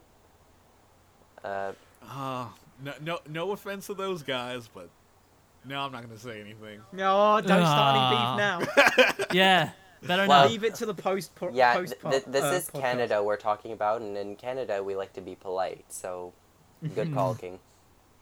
Uh, Friday was a different story because uh, on Friday, uh, oh, it actually, as a matter of fact, I saw Noah me on my way to the bar that night. like, believe it or not, like just walking along Crescent, I said, "Hi, how are you?" That sort of thing. And uh, Yeah. on the way out, I saw Rob Smedley eating dinner. I'm like, "Hey, Rob, Oh. like, best of luck this weekend." And You said hi to a lot of people. Yeah, I did. You should, you should have told. You should have told Rob. It's like you better get Lance points or we riot. Oh, I would never say that. Like because I, I Canada's polite most of the time. Uh, but yeah, I I'm mean, just very sarcastic, so it usually just comes off as a joke. I'm not the great. I'm not the greatest at picking up on that sort of thing. Uh, Sure. uh, Carry on. Friday, uh, I go to the track for free practice one, um, and yeah, free practice. Uh, one is uh, cool and all. I see things happening. I see, um, mm, I see Sainz breaking down. I see Alonso breaking down. Uh, your standard uh, FP one stuff. Mhm. Uh, well, uh, Alonso breaking down at least. Yeah, Yeah. standard for McLaren. Uh, so after that, I, I ate lunch in the casino, and the casino is actually a really nice place. And I mean, stay away if you have a gambling problem, but if you I think it, it'll be much. You'll have to do much more for someone. For like, imagine like an actual like go with a gambling addict. hears this, and it's like, yeah, I probably. Yeah, I, I- I probably should not attend the Canadian Grand Prix and not go to the casino. This Oh. Canadian kart racer told me the thing I needed to know. Yeah, it's like, uh, let me let me not go to AirCanada.com and book a flight to Montreal for next year's race. it's like, mm. Should I go through all that trouble? yeah, Air Canada's not got the best reputation of Canadian uh, uh, air or I guess uh, flight companies. Mm. Um, I'm pretty sure they don't have the best reputation in general. yeah, exactly. I mean, they're no United. you you won't get forcefully reaccommodated, but the service you will receive will be poor. I mean, that balances that balances it out, doesn't it? Yes. Um, so uh, after uh, practice happened uh, that night, I decided to uh, go to another event hosted by the Reddit F1 community, in which uh, at Hurley's Irish Pub, also on Crescent, where Will Buxton was hosting a quote unquote tweet up. Tweet And- up. Uh, yeah, I'm not sure why it's called that, but essentially what it is is he goes onto a stage and he, uh, like, uh, talks about being in F1 and like what he sees and uh, some some of the things that he hears, and then he goes and takes a question period from the crowd. And I met some uh, really lovely people uh, that night. I mean, not not necessarily just from the Reddit F1 community, but also uh, some cool people who work with some of the F1 teams uh, doing uh, certain things, and uh, they're all lovely people. I, I had a great time there. Uh, while we Wow. yeah while we were there, Will told us about some secret inner workings in F1 that you wouldn't normally hear about on uh, places like Sky or Autosport. So, so, are you telling us you're gonna give us the exclusive, or you can't tell us on the air, and we have to just all the listeners out there out. just have to twiddle their thumbs and be like, hopefully one day I'll meet Charlie and he'll let me know. well, i- if but does Will Buxton follow you guys? Not me. no, he doesn't follow me. Um, I wish he did. Follow Will. If you're listening to this, follow me on Twitter. Come me too. Will. I'm, me too. I'm, I'm really funny. Me too. Um, I, I think it, it'd be best for me to wait and uh, until we go off air because there's someone, uh, one of uh, you listeners, or one of you listeners could be followed by Buxton or have a contact with him, and if, if I put that word out, things may not go over so smoothly. So Yeah, I'll yeah. Let, that let's, right let's now. best keep that. Yeah. Let's best keep that down because people on the subreddit do listen to this show. Ooh, we're gonna go off the Oh, record. fuck. well, shit. Oh. hey, hey Kimmy Quokka.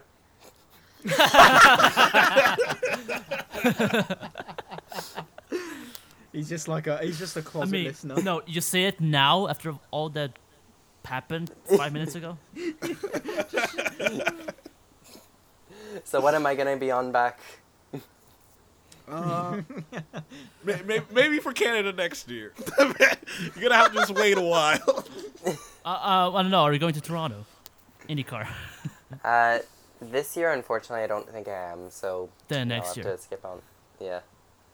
Um, so Okay, so I guess uh, Saturday's up yeah. next. Yeah, Saturday, um, I go uh, for morning practice, uh, and like honestly, I, f- I forget uh, what happened in practice, but Yeah, I mean, uh, Saturday was fun. It, it uh, had all kinds of cool things going on. Uh, that was the day where I, I definitely walked around the most uh, on uh, uh, the the site to just see everything out. And so what there was was there was a, a Heineken terrace, which is sort of uh, situated between what I want to say is the back straight and the run to, or I, I think it's situated right between the back straight and the chicane at the end of the second sector. Yeah. Uh, so, uh, yeah, I, I went to there last year. It was pretty good, but um, something I remember uh, Dre talking about a, f- a few episodes back was how he went to Brands Hatch with Johnson, uh, and uh, was it for World Superbikes? Yes, it was for World Superbike bikes. Right. He talked about how there was a nine hundred dollar price hike for what I think was a bottle of water or a bottle of Coca Cola. Or Ye I, th- I think not nine hundred dollars. I think it was like nine, like nine uh, pounds. nine hundred Yeah. percent. Yeah. I, I know I Yeah. said dollars, but yeah, percent price hike. Imagine Um, paying nine hundred dollars for a Coke. Well, I mean, the pe- pe- like, One time you'd ever buy hundred dollars for Coke. It's not the carbonated soft drink. Yeah, definitely. Escobar family, if you're listening to this, uh, you know where to find us. uh, I knew I was gonna do that. Um, but yeah, so they they serve a Heineken for, or they serve a standard 355 milliliter uh, a cup of Heineken for eight dollars and twenty five cents Canadian. Well, got, gotta make, gotta make that sponsorship deal money back somehow. I Yeah, mean, you think um, that being sponsored, it would sell it cheaper. No, no, no. They pay money to Formula One. They need to make that money back. They could at least make it like five dollars, and they it was, like it would give more people a chance to buy that shit. Yeah, there you go. Um, I'm trying to find a price, uh, but I can't seem to find it. Although, uh, something I did know, uh, which I think will give us an accurate uh, representation of the price hike. So, uh, Pizza Pizza was there. Uh, they're a chain pizza company in uh, Canada. Uh, I've had their pizza. It's pretty good. It's uh, not sure it's on par with that of Domino's, but I mean for fast food pizza, they uh, you, you'd be hard you'd be hard pressed to find fast food, food pizza that isn't good. Yeah, yeah. Like pizza, pizza is like the pizza standard for Canada. It is the average pizza in Canada. Indeed. So uh, I'm I'm looking online. It says that you can buy a single pizza for eight twenty five, and I'm assuming that's eight twenty five for the whole pizza. But they were serving pizza slices there for five fifty for just one slice. Oh my god. And- oh my. g- if you divide the pizza, if you divide a single pizza in uh, eight from eight twenty five, you'd get um, what I think would be one dollar and three cents, and if you divided it into six, it would give you uh, one dollar and thirty eight cents. So So you're paying double. You're basically paying double. what you're you're paying quintuple, r- relatively. Yes, yes. If it's an eight slice pizza. oh my god. Um, although I guess Motorsport 101, where we talk about the Canadian Gr- talk about pizzas more than the Cor- Canadian Grand Prix. Whoa, whoa. There you we'll, get, go. we'll get the Sunday. We'll get the Sunday. jokes, jokes, jokes. Um, hmm. Well, I'm, I'm just uh, calculating it now. I think uh, if if it was uh, six sliced, it looked to me like it was sliced in a six. Like, it could have easily been an eight, but looked more like six. In which case, they're serving five fifty for that. So I think that would be something like a three hundred percent price hike. I want to say, or like uh it's Yeah. times three, like one slice times three there. Which is a, Gotta get that pizza money. yeah, you got you got to get uh, money somehow. So, yeah, no, no shortage of uh, expensive foods at uh, racing events being sold. or corporate racing events at least. Um, Beautiful. yeah, very But yeah, beautiful. the, the the most eventful thing to happen that Saturday, at least Was to all race. of us. Yeah, to at least all of us at home was qualifying, where we had Hmm. Lewis Hamilton tie Ayrton Senna's career pole mark, and then receive a race worn helmet. You know, an Ayrton Senna race worn helmet. Yeah, Yeah, I, from I the like family to mark itself. that day as the first day Lewis Hamilton professed emotion since Ligate. That's what I like to like profess this day. I mean, it was lovely seeing him like how he reacted to it. I was like, "Oh, Lewis," but But what about the uh. 2014 Abu Dhabi Grand Prix? I, you know, you, funny you say that. That was the last day I was a Lewis Hamilton fan. I was absolutely over the moon when he won it. so, hmm, I don't really, I don't really know. Not like, I don't think it would. In terms of like reaction, I'd say his first championship was probably his like most absolutely, you know, emotionally unbearable race you could get. Not because Massa lost the championship because he didn't deserve it. Shut the fuck Um, but um, be- but because it was so fucking on the line, last corner, last lap. But yeah, great to see Hamilton get something he like have like re- relive our childhood memory in in in a way that none of us would have um necessarily thought about. Friendly reminder: I'm on the uh, Scuderia Ferrari Club of Montreal, so hearing that, I'm on the same boat as you, Matt. I'll put it that way. Thank you. I'm making Thank a lot you. of friends here. But yeah, it was nice to see Lewis receive such a fantastic present, and as a lot as as a lot of people pointed out that the helmet he actually received was a replica. That mm. really shouldn't matter because he still gets, you know, the race worn helmet, you know, sent to his home to keep forever. Yes, I believe it's the Monaco 1987 helmet. It was his first win in Monaco. Senna's first win in Monaco, in this case. I'd love to see the Schumacher family do that if, like, um, Ocon won something, or I, I, apart from Ocon, who do you? Oh, I guess Vettel. Yeah, Vettel. Yeah, Vettel, Yeah, probably. Vettel. Ocon's French. Right, Yeah, but um, it, uh, Schumacher was his hero. Growing like he modeled his Oh, helmet after yeah. Schumacher. Like it's a Yeah, karting and helmet. it's like, and it's like Lewis Hamilton is British, so like, there you go. Yeah, I guess there's more less of a barrier than I originally thought. My bad. But yeah, as they lined up on the grid, it was Hamilton on pole, Vettel second, Bottas third, Raikkonen fourth, Verstappen fifth, Ricciardo sixth, Massa seventh, Perez eighth, Ocon ninth, and Hulkenberg in tenth. And Sunday, the start was chaotic. It wasn't Texas chaotic, but it was chaotic. It, they, they were trying to top them off, certainly. They were, they were, they were trying to make trying to give the the the rain guard water sealer 600 a run for their money. They're Yeah. Just throwing all their cards down in the f- in the first lap and hoping it will go well mm-hmm. after. Yeah, the the most notable first lap incident was as it first appeared, it just seemingly looked like well as the cameras just you know shifted to it, Yeah. uh, Carlos Sainz Jr. and Felipe Massa were just seemingly just out of the race.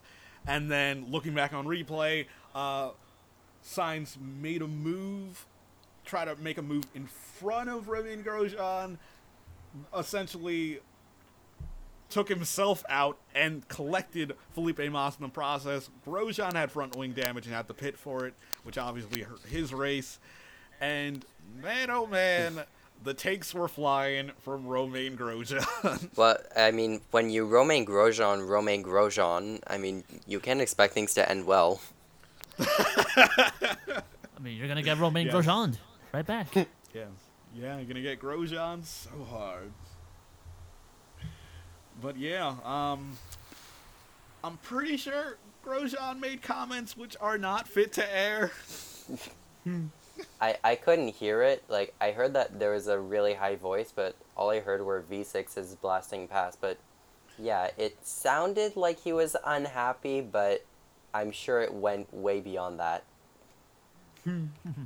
But even after that, things got even more crazy because before the race had even started, D- Daniil Kvyat had stalled his Toro Rosso on the grid, uh, which, under every other circumstance, I don't know why he thought it would be different. If you stall your car on the grid before the formation lap, when you line up on the grid, you have to start from the back.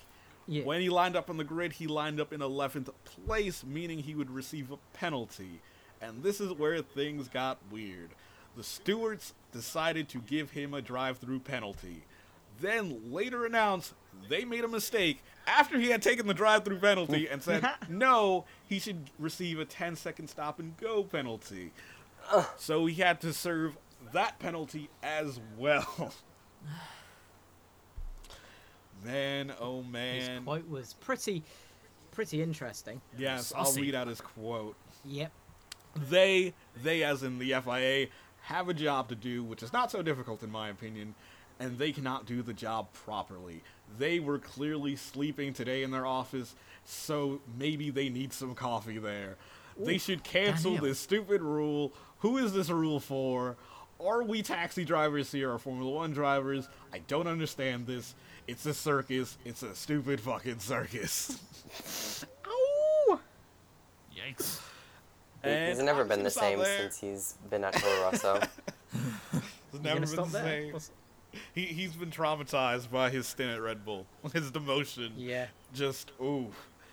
But I do feel for him. I I don't understand why this is a rule when it's perfectly po- like it's it's not dangerous for him to move back up into his 11th place, place grid position.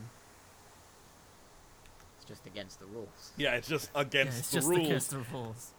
Yes, it's just against the rules in place. But the the double jeopardy, him being charged for the same for the same penalty twice. That is the most ridiculous thing I've ever seen.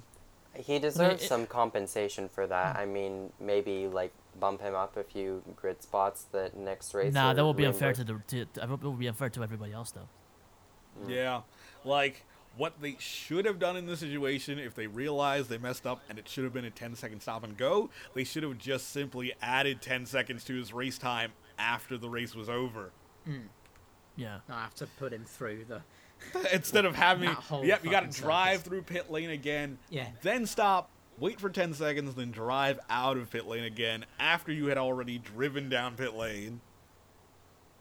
Yes. It, it's probably the craziest Stewart's decision I've ever seen. I've never seen them make a mistake, then Here's my correct that opinion. mistake.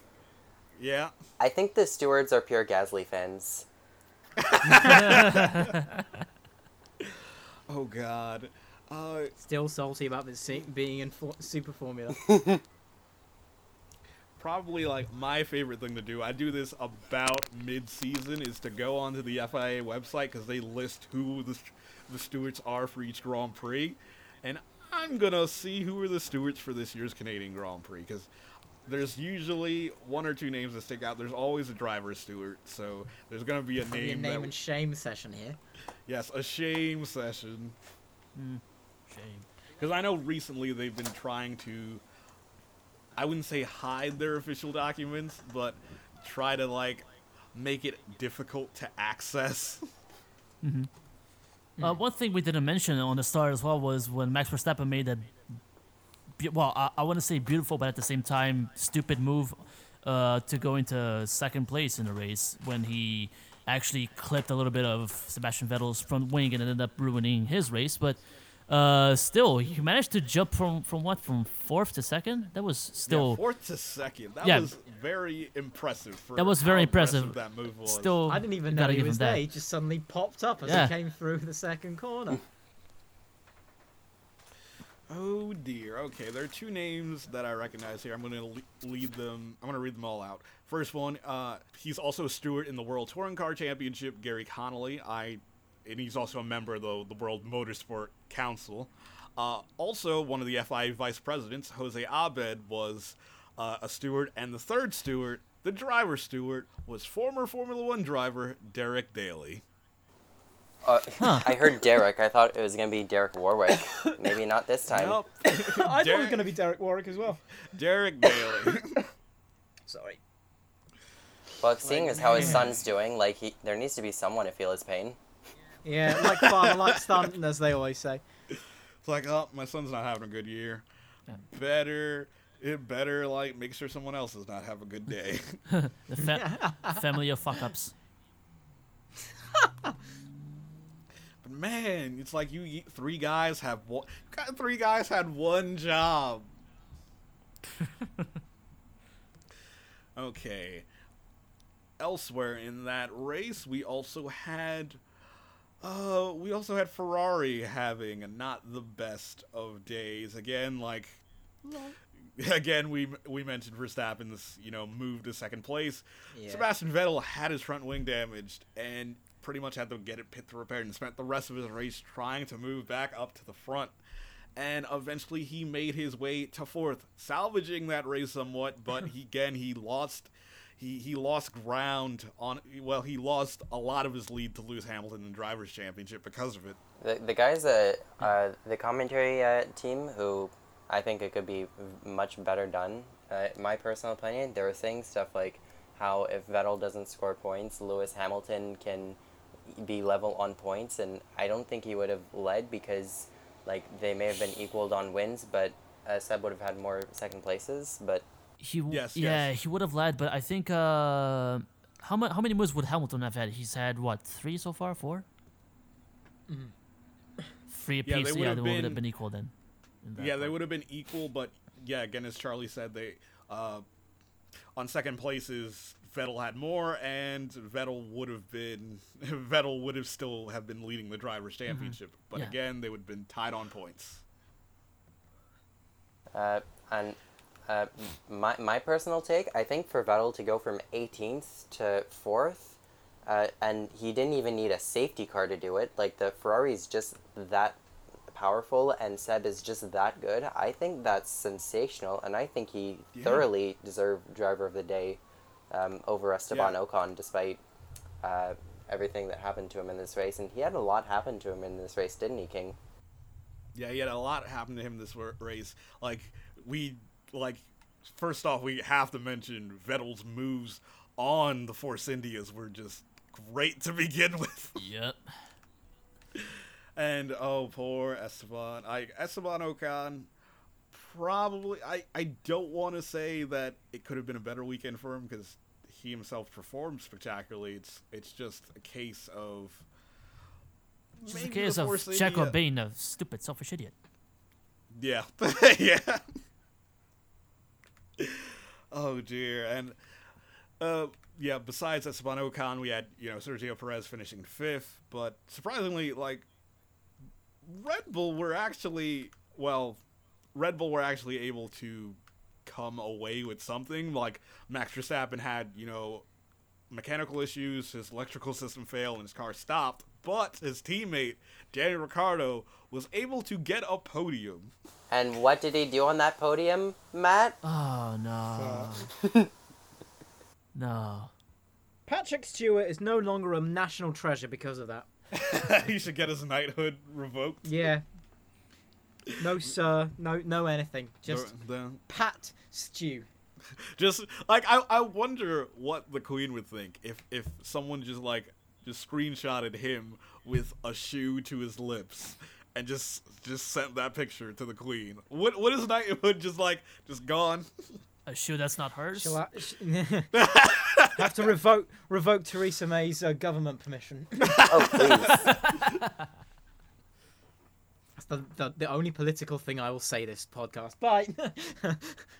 Yes, yes. Red Bull were able to get third uh, due to mainly Kimi Räikkönen having brake issues and Vettel and his issues throughout the race, and Valtteri Bottas for the second, guys. yeah. yeah, boy. Yeah, boy. Yeah, yeah. His best result at the Grand Prix. He Oh, shut up. he's still he's still only decent at best.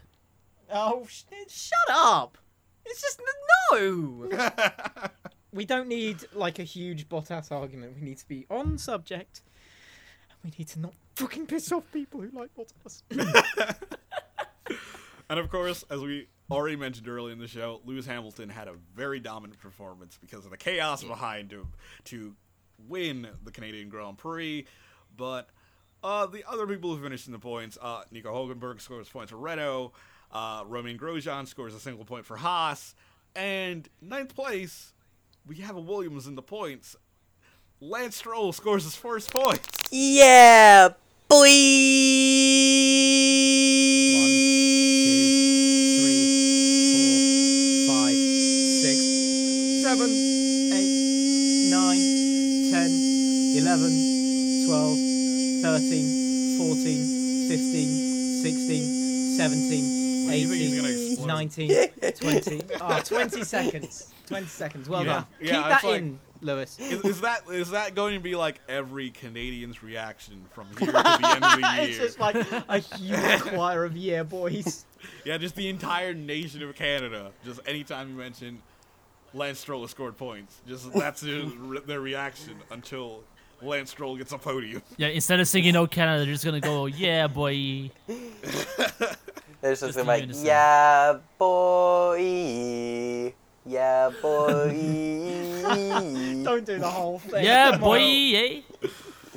okay, Lance Stroll scores his first points. He was the first car a lap down, but yeah, tremendous effort, especially when his teammate went out so early. I think this was a great. Uh, that that was rude. Like, apologize to Matt. I'm surprised No, you heard that. no, that's that's okay. That's okay. I like Uh, Stroll too, so I'm fine with it. Yeah. if- Okay. When I saw Maz's car, I'm like, oh my god, please don't let that be Lance. Please don't let that be Lance. Please don't let that be Lance. And I see Maz's steering helmet, and I'm like, oh, thank fuck. Uh, Excuse me. Yeah. uh, and Once you see the green, you're okay.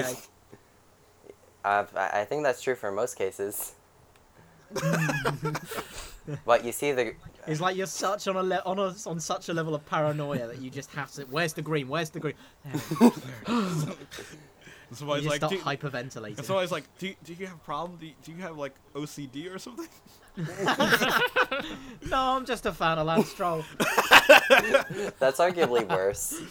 Uh, I think this is a No, Ow. you said it. I think this was a great race for shutting up his critics mostly about not being able to overtake and being a pay driver and shit because like while most of them were on the back straight and they were DRS assisted, um, Lance put in a lot of great overtakes that race and he kept his notes clean. He uh, like charged uh, towards the front. He made the best use of his ultra softs and he came away with two points.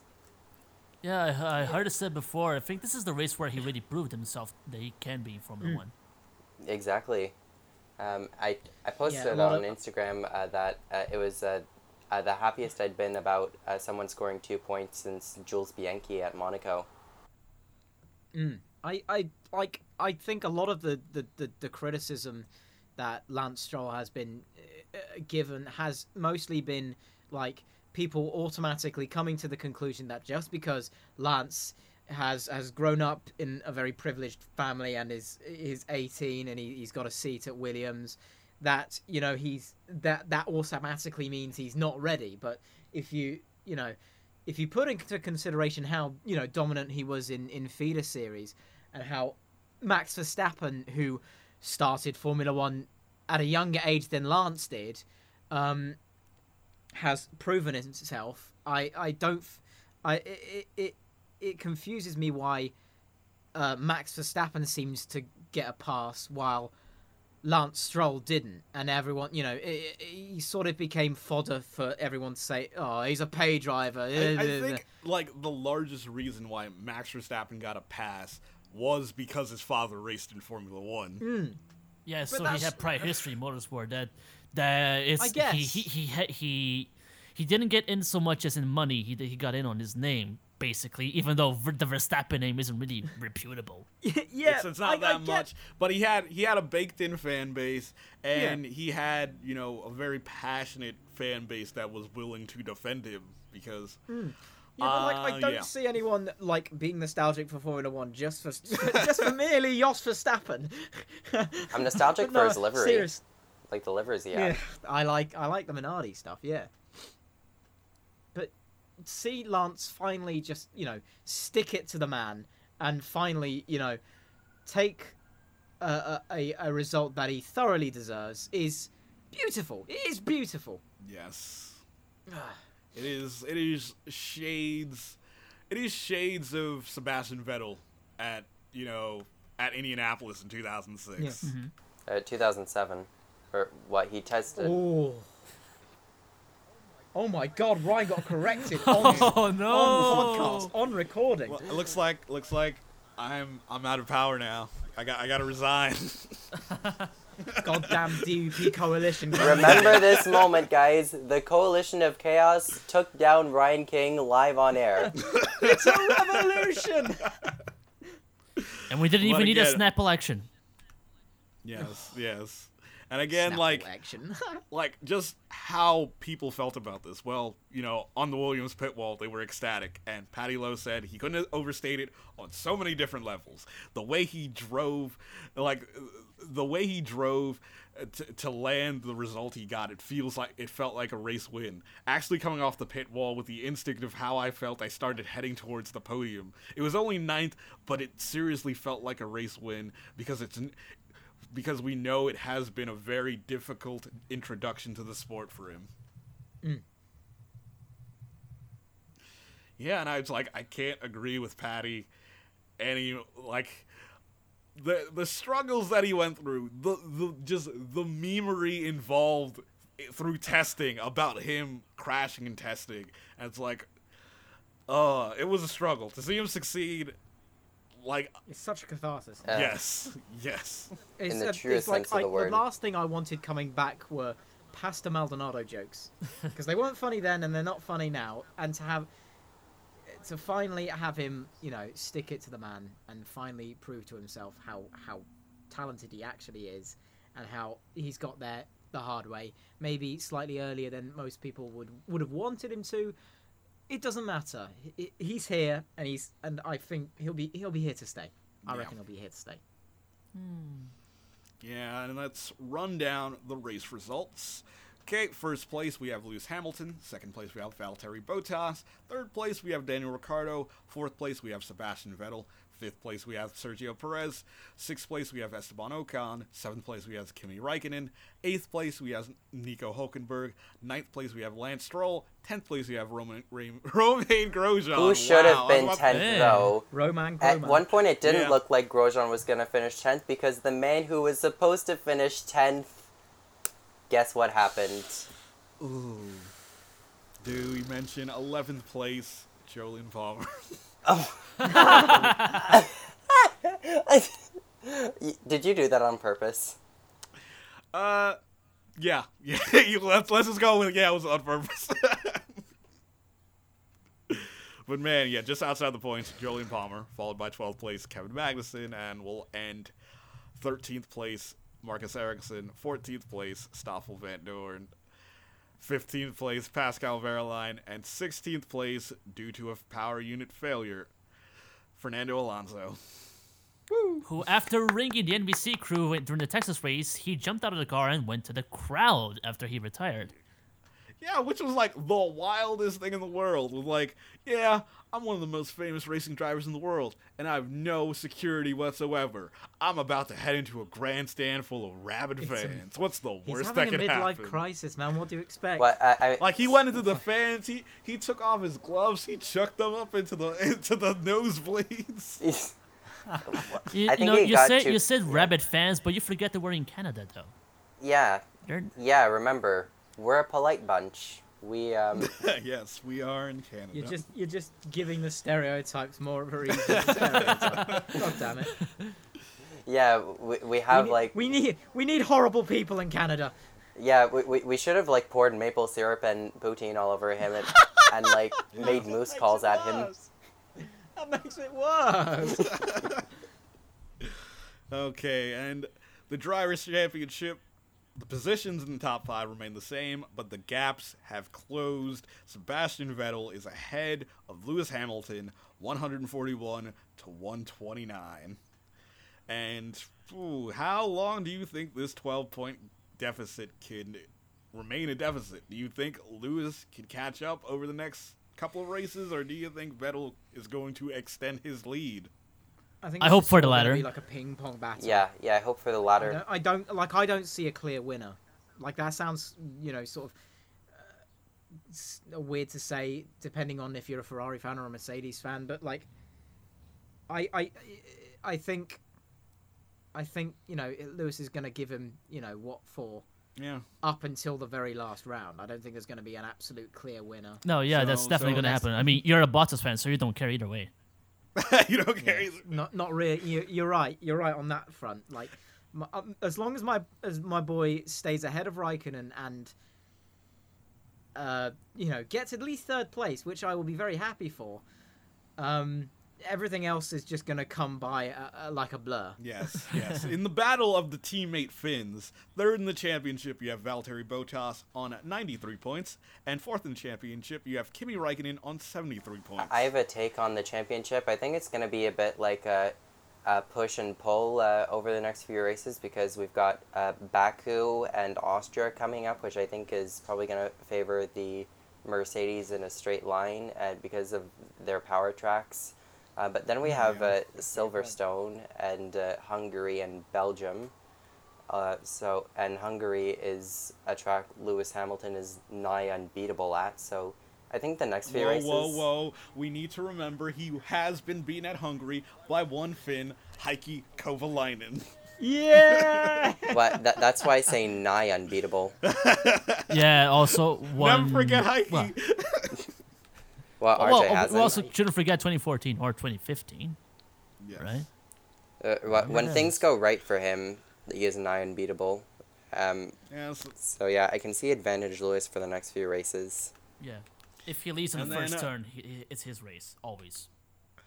And just right behind, starting to creep up on Kimi, Danny Ricciardo on 67 points. Do you think do you think Danny Ricciardo has any hope of finishing fourth or third in the championship? Fourth, maybe, but that's about it. Yeah. I hope I, I hope to God he does if it means Raikkonen goes down. I, I don't see it necessarily happening from like a long term standpoint. And in the constructors, it is obviously a two-horse race, but we have a different horse in the lead. Mercedes have overtaken Ferrari in the constructors championship, 222, 214. That's due to the you know the obvious off weekend for Ferrari, but man, the constructors championship actually looks interesting for once. Yeah. Mm-hmm. For couple of years uh, too late, but still. Yeah. Never. Yeah. At least, at least we get it. Yeah, any closing thoughts on Canada? Um, Dreadful. Dreadful for everyone but Charlie. what? Uh, Uh, I, I wouldn't say dreadful. It was acceptable.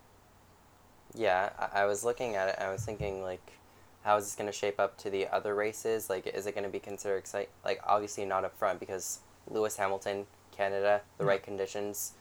Ugh, you, like just like I Hungary. think, uh, like by now, I've l- I've learned not to find all the inf- entertainment up at the front. I try to look in other other places as well. So exactly. the advantage to that is I have a more open mind and care for more for drivers in in the lower echelons. Mm-hmm. Don't say Bottas is in the lower echelons, or I'll. I mean, we had a battle for third, so that was interesting. Somewhat. I mean, w- w- you say battle for third. We really had the Force Indias chasing Ricciardo and then Vettel passing the was both of them.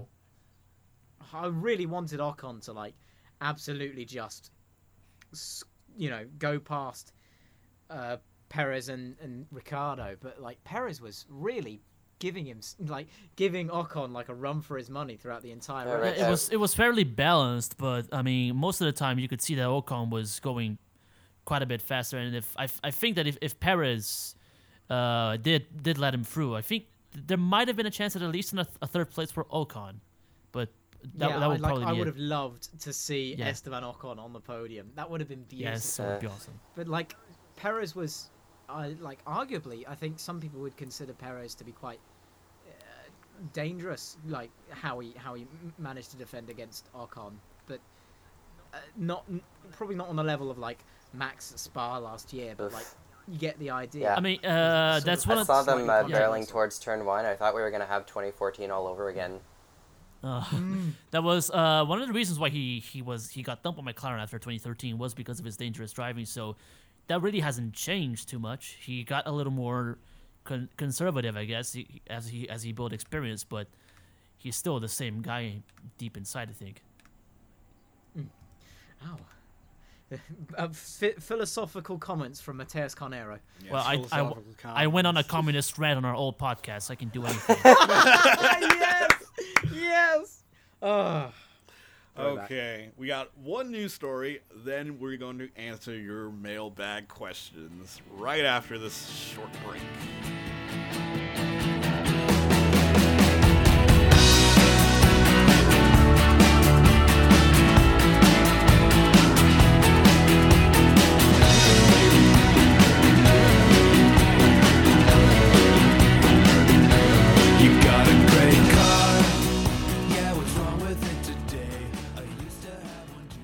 Have one notable story in in the news in the news section this week, and it is ooh, dare it is a very petty story, and I just have to mention it because this past weekend, for the first time, the the the CIK FIA European Championship headed to the circuit Fernando Alonso, and man.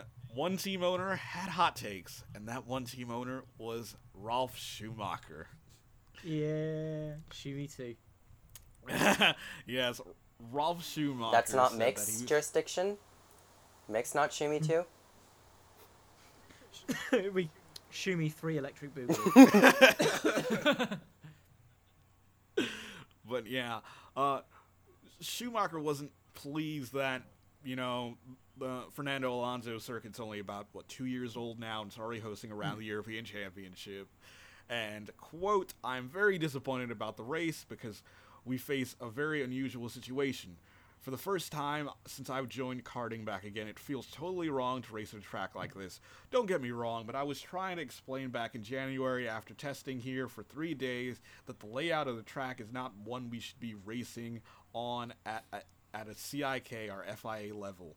Now that we are here and and we destroy more material than you can imagine, the race is going to cost a fortune for all participants and only and only because a decision a decision been taken by the people that don't understand the need of karting.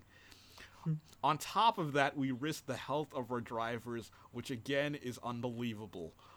One can only hope that people start to listen to the teams and we can avoid this in the future. End Do you reckon he used the whole health and safety thing just to like drive his point down that he, he's not happy that Fernando Alonso's karting track is hosting one and Ralf Schumacher's karting track Of course. is not. Yes, yes. Like also also despite owning a team in this championship, Ralf Schumacher also operates his family's karting circuit in Germany. And they've to, to my knowledge, I've looked it up, they've never hosted a European championship event. So there could be a bit of, you know, salt in the wounds. Yeah. Like I've seen like I've seen pictures of their karting circuit and it doesn't look up to standard anyway, so I'm not that surprised. It's just really salt, bunch of salt. Yes, yes, and Alonso was Alonso actually replied to his comments and like he said, "quote First, first of all, I think Ralf needs some, supplic- some publicity. He has been so many years now out of the front page, and he wants to take benefit from this. We have an uh, Asturias Championship, which is the region in Spain where Alonso is from and the track is located, the Spanish National Championship, and now the European Championship, together with the FIA and and CIK homologations. So they tell you they tell you which space between the track you need, uh, what space of runoff area you need to have, what cornering speed you need to have, what curbs you need to fit, because there are standards for all the circuits. So basically, Alonso says that it shouldn't be a surprise that his circuit meets all the FIA and CIK standards. Why can't they host the championship? Yeah. It's like surely they they they they they go into this, you know, pre-planned, you know, a couple of months back just to make sure that it is up to standards. They they I'm sure that like as much as I think the FIA are definitely smart enough not to be like, oh, because this is Fernando Alonso's track, it has to be part of the CIK, CIK FIA um, European Championship. European Championship. Sorry. Um, so I just I just find it really ridiculous, and I think Ralf, as much as I like him, he is pretty much looking for a reason to be annoyed when there really isn't. There really and isn't. like the the only evidence that that Ralf can actually point to this track being unsafe from a kart racer point of view is that unfortunately early this year uh, an 11 year old died Yeah. at, yes. at Fernando's karting circuit and that was a tragic incident I believe uh, the reason the, the the child was fatally injured because he you know flipped his kart and the kart landed on top of him Yeah. So it wasn't it wasn't necessarily down to you know ob- objects that on the track that weren't necessarily supposed to be on the track, but m- more because the accident was still a fatal one. Yes, for the for the most part, from what like the investigation that took place, the incident could have happened at any karting circuit. Maybe. Maybe. Eh? Can't really. I can't really necessarily. Yeah, that's like I, Yeah, I, I don't really race karts, so I Well, I mean, th- maybe depending on the track, like maybe if they were racing around a street track, it could have been worse. Like it could have flipped over a, a barrier and like landed on hard concrete or like into water. yeah, like I've seen I've seen videos of you know karting street races. They happen like fair, they they're a fairly frequent occurrence in the United States. So I see like videos posted of it pretty, you know, like a couple times a year by people I know who, you know, kart race. And man oh man, street racing and karting is probably like some of the most intense like racing footage I've ever watched. Like I'm scared for my life and I'm just watching a video. Yeah, I, I've seen uh, karting on Isle of Man once, and it was proper scary. Probably one of the most scariest motorsport footages I've seen in my life. Uh, yeah, th- there was a karting race I did on a street track a few years ago when I still did two stroke. Uh, there was a race a few years prior which was like proper street racing. The street race we had was an improvised one built around the uh, Circuit de Trois-Rivières race, or like the GP Trois-Rivières, and it was like an im- Yeah, impromptu the track. tr- yeah, like I know Five, yeah. Champ Car used to race there. Um, yeah, so uh, there was a proper one a few uh, years ahead of that, and there was a, a huge accident there. If I can find it, uh, I'm sure you've seen it, but I'll find it and I'll link it to the Discord chat if that's okay. Yeah. Yeah. Ah, sure. But but yeah, like I just had to mention the story because like from like the last time I heard about Ralf Schumacher in the news was when he started, you know, having this kart racing operation. Besides that, like Alonso was right. I've not heard of Ralf Schumacher period. Like the only Schumacher I've been hearing about was Mick. Kind of sad when you put it. You, in context, in its entirety, actually is quite sad now that you think about it. When you think of it from only Ralf's perspective, it, it, it's sad for a different reason. yeah, I that he's, you know, fading out of the limelight cuz Yeah, karting is not into obscurity. karting is not that high profile. So once No. you once you're in karting, it's kind of hard to get coverage because I know motorsport.com they occasionally cover the world championship and like maybe the European championship if someone is you know being a phenomenal standout in that championship, but for the most part doesn't get covered. Yeah, I mean, for one, I think like the most coverage my karting league is gonna get this year, karting in Canada, is because Emerson Fittipaldi's grandson uh, raced at Mont Tremblant this uh, or a couple weekends ago, um, and uh, Yes. not only at Tremblant, but he's racing in the entire 2017 ECKC Championship. Uh, but yeah, as far as I can tell, I think that's the most publicity karting in Canada is gonna get this year. Yeah, which is unfortunate that pretty much that's like the big draw for karting events when the sons of other drivers, like the sons or daughters of other drivers, compete in these series. Mhm. Which is unfortunate, but you know, with with YouTube becoming more and more prevalent and, you know, online media and it being cheaper to cover races, maybe we'll see more coverage of karting in the future cuz I'd be I'd be happy to watch some karting be action. down with that, one can hope. One can hope. And now, on to the mailbag. We have a handful of questions for the, from the mailbag, and uh, a lot of them are Alonso related. I'll I'll get through the non Alonso ones first, and then we'll end on the Alonso question. I'll just group them up into one big one. Okay, we have a question from Evan Manley. How big of a hit has Carlos Sainz's stock taken in the driver market after his ro- after his Grosjean-esque accident, which you know he mentions that even Romain himself said it was like one of his early accidents. Huh. I wouldn't say not much really. I mean, this uh, an, an error from Carlos Sainz is a, is a is a very rare thing to see. So don't think it really affected him that much. It's just a little mistake that happened. That, and that's about it.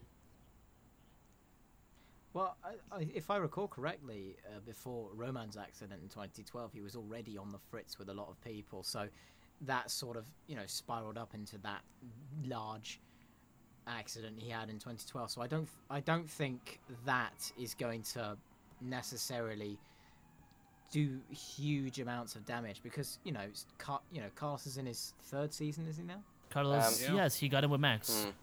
Yeah, um, Yeah, although it's something it- else I, I just remembered because um, I'm a big Lance Mark, as you all know. Uh, I was really salty about Bahrain, and um, yeah. I'm thinking like maybe his uh, error in Bahrain combined with this error. This year is not looking that great for Carlos, I will concede. I think that's a bit of a generalization Yeah. because uh, he, he did have a great result in. Uh, Oh, of course, probably a right, race or two Monaco. Right, M- Monaco is sensational, Yeah. like, of course, although, yeah, I guess, like, maybe two accidents this year, and he's I mean, I yeah, think- he's think had a it was- few think- incidents, but they're v- kind of few and far between, really. If you look at the general I, picture. I feel, I Got it. feel if if if you know if he was going to go down in, in terms of driver profile, I would I would I would uh, uh, re- revolt that you know it, it I I feel he's um they're jumping re- pretty much to conclusion too uh, too early. It's it, you know it's only like the eighth or ninth race of the season at the moment. and- And you know, drivers do necessarily make mistakes. I don't think Carlos is going to be known down the line as as a a driver who yeah, of course things. not. No. If you think Grosjean could turn that around, then I mean, uh, Yeah. and even then, Carlos Grosjean isn't on a- really. Carlos is m- much better known for other things rather than than crashing. yeah Yeah, like being shafted um, by Red Bull. Very much. What a shame. Yeah, what a, what a shame. Okay, we have another question. Okay, we have a question from uh, uh, Lodi Croatan nine nine eighteen. Uh, do you think McLaren will finally change engine suppliers, and if so, do you what do you think will happen to Sauber? Zak Brown is running out of patience with Honda already, so I think if they don't perform, if they if they continue to underperform, there there might be a chance that they could move, but I don't know which supplier they would go to. They they probably go back to Mercedes would be my first guess, but but if this Sauber is already confirmed to get Honda engines next year, so I guess that will mean that Sauber will get the brunt of the development and the brunt of the problems, really. If Yeah. if Honda continue to be the way that they are right now, and I don't really Yeah, see them improving much further. But it, from like the comments from uh, Monisha, uh, where where comments from Kaltenborn, she basically says that uh, that they're pretty much open to running any driver that Honda wants them to run. So it, it seems like yes, they want to be Honda powered, but they want they they want the Honda money that comes along with it. Yes, that's the Yeah. that's the main interest in there. And Sauber has been running out of money for a few years now. Yeah, I, I'm sort of amazed they're still on the grid, to be quite honest. Yeah, because mainly like anytime they've hit trouble, they've been able to either uh, get some like new part owner or some injection of cash to keep them rolling along until next year. And I think Honda might be the solution to their, you know, mm-hmm. annual problems for funding. Yeah, I think what is what's bankrolling them right now, not necessarily Nasr's ninth place last year in Brazil, but probably uh, Mercedes support for about for from Wehrlein. Yeah, for Pascal Wehrlein. Mm-hmm. Also, I guess like maybe the Silana sponsorship from Ericsson, to an Yeah, extent. that's also true. Yeah. Probably a little bit, yeah. It's not as prominent as Banco as it used to be, but I guess it helps. Okay, and now we have the Alonso question from Len Morrison and again Evan Manley, where uh, where uh, Morrison asks, "Will Alonso return to Renault at the end of next season?" and Evan Manley asks, "Will Alonso retire at the end of next season to focus on Le Mans and the Indianapolis 500?" And it's kind of you know the big catch-all question: Where is Alonso's future? Uh, if you were, if I was in Alonso's shoes, and you know, I'm, you know, not going to jump jump to conclusions. Yeah, I, I probably, I don't, unless unless uh, they they get un, unless McLaren get a new engine provider or, or Mercedes or whoever, whoever wants to give Mercedes that extra push. I don't see why Alonso should necessarily stay there.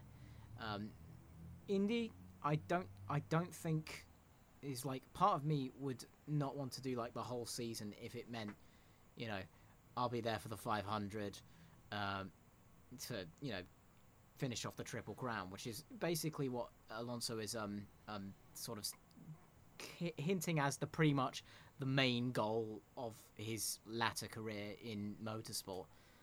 And yeah, I I I don't. I'm sort of in a crossroads where I don't see him staying in Formula One, but I don't see him doing full time at IndyCar as well. So I'm sort of in a weird sort of 50-50. But I'd love to see him in IndyCar. I'd absolutely, you know, it'd be it'd be fantastic. It would, it would give me and a lot of other people uh, another reason to watch IndyCar if they haven't got 50 other reasons already. but um, yeah, I I, I, I feel that uh, Alonso might see the rest of the IndyCar season as sort of in like sort of a background thing for the main event, sort of like a starter or a main to the main course, or and the desserts being every like Sonoma at the end Yeah. or something. Um, the only yeah. way I see Alonso sticking with McLaren would be if they move to, to Indy. Well, that's not moves, but like made a team in Indy. Um, but so he, if he stays in F1, he will probably move back to another team, probably Renault, as the rumors say. Right, um, Um, I- don't see But- Renault happening because um, it's important to remember that what Alonso wants is a race winning car, and Fernando wants to win. He's a racer and he races to win, despite being in some of the worst machinery at times. So, uh, with that in mind, I see him maybe going to Indy, but perhaps not full time because the Indy 500 was just a special occasion. But maybe if he goes to IndyCar full time, he may realize that he doesn't like doing the road races and that he may just prefer the oval races and take the Ed Carpenter route. Or yeah, but if he doesn't mm. do Indy full time, what's what's he, what's he gonna do in the rest of the year? That's what that's my thinking. Like if he Yeah. goes to to to Renault, like Renault has a better car than McLaren already, and you see what Nico Hulkenberg can do with the car. So if they put him in place of Jolyon Palmer or something like that, he could probably do go even further than what than what Hulk can do. Yeah, but the only issue is that Renault themselves have stated they're not going to win right away. Like they say that you know a championship winning car for them is a long term project, and I, I really feel like the big pull for Alonso to do IndyCar full time is that he would still be able to participate in the World Endurance Championship at the same time. Mm-hmm. Yeah, that So, that, yeah, that was he- my thinking. If he doesn't do Indy full time, he'd probably do WEC on the side as well. Yeah, like he could do, you could do Indy full time and still race in the WEC, just like you know what Bourdais was doing in the GT category in the WEC, mm-hmm. where Bourdais was racing full time with Dale, Dale Coyne and still being a, a Ford Chip Ganassi factory driver. Yeah, that's also Yeah, an option. But I mean, if Alonso wanted to race there, he'd probably take a uh, a main contract that he probably won a Yeah, he contract take- at an LMP one. Yeah, he would get an LMP one contract, which again, you, we see a lot of Formula E guys able to balance out Formula E and, uh, you know, Formula E and LMP one or two, where you have you know Nicholas Prost, uh, Nelson Piquet Jr., uh, who else is in that category? Sebastian Buemi. yeah, Sebastian Buemi, uh, Stéphane Sarrazin, Jose Maria Lopez, Uh, just the, just the names of guys who were still able to participate in other series while being, you know, in race contending cars. Mm-hmm. So I think like the full season might not sound as strange as it thinks because Alonso could still do Indy Le Mans every year for the rest of his career, which, based off of when people retire in IndyCar, he has like if he were to go next year, he would have eight good seasons to try to win the 500. And then there'll come a race like Texas where everything will be derailed and you'll be criticized to moving out of the sport. and it's like, why would Alonso do something so dangerous? And you'll have you'll you'll have 19 year old Brazilians defending their every move. Well, I, I kid, I, I I won't be 19 by the time that happens anyway. So Happy birthday for the 20th, I, I, I, be- I believe. yes, Happy birthday. Yeah. Ma- uh, s- uh, send your tweets to Matt on the 20th saying he's an okay person. yeah, Word for word. Matt, you are an okay person. yeah. Please, thank you. yeah. I'll appreciate it. The the only thing I have to add about this is actually slightly breaking news that uh I I don't even want to say it's news. I kind of put this in the rumor column where uh Microsoft, their sponsorship division, they sponsor the Renault factory team. They have already said that Renault has act, asked them if they would uh, increase their sponsorship for next year because they're they're aiming to get a big name driver to, well, not I wouldn't say a big name driver, but uh, a driver who's going to be you know the face of their team going forward. Like I'll like it either a big name driver or a long term project. There's something that they're gonna have to invest a lot of money in. I think maybe a long-term project would be better because it gives chance for it gives a chance for drivers to become big name drivers. Yeah, like if I had to say they were to get like if I had to say based on like how they're leaning, they they want a French driver for their French factory team.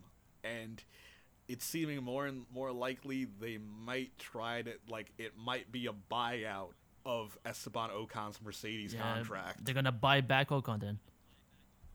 Because Uh, they remember, never had Ocon, Ocon to be the, what, but didn't uh, Ocon they- used to be a Lotus driver, like a Lotus Junior driver? Yeah, the, he was originally a Lotus Junior driver. Then Mercedes bought out his contract, and they loaned him to Renault to be a test driver last year. Mm-hmm. Yeah, Yeah. and then they assigned him to Force India this year. Yeah, but technically, then he used to be Renault. yes, yes, yeah. So, like to me, that seems like what they're going for because that'd be you know a long-term project, someone who'd be the face of your team, and you know actually represent the country, not. I mean, represent the country and the company, I should say, because Renault is again partly owned by the French government.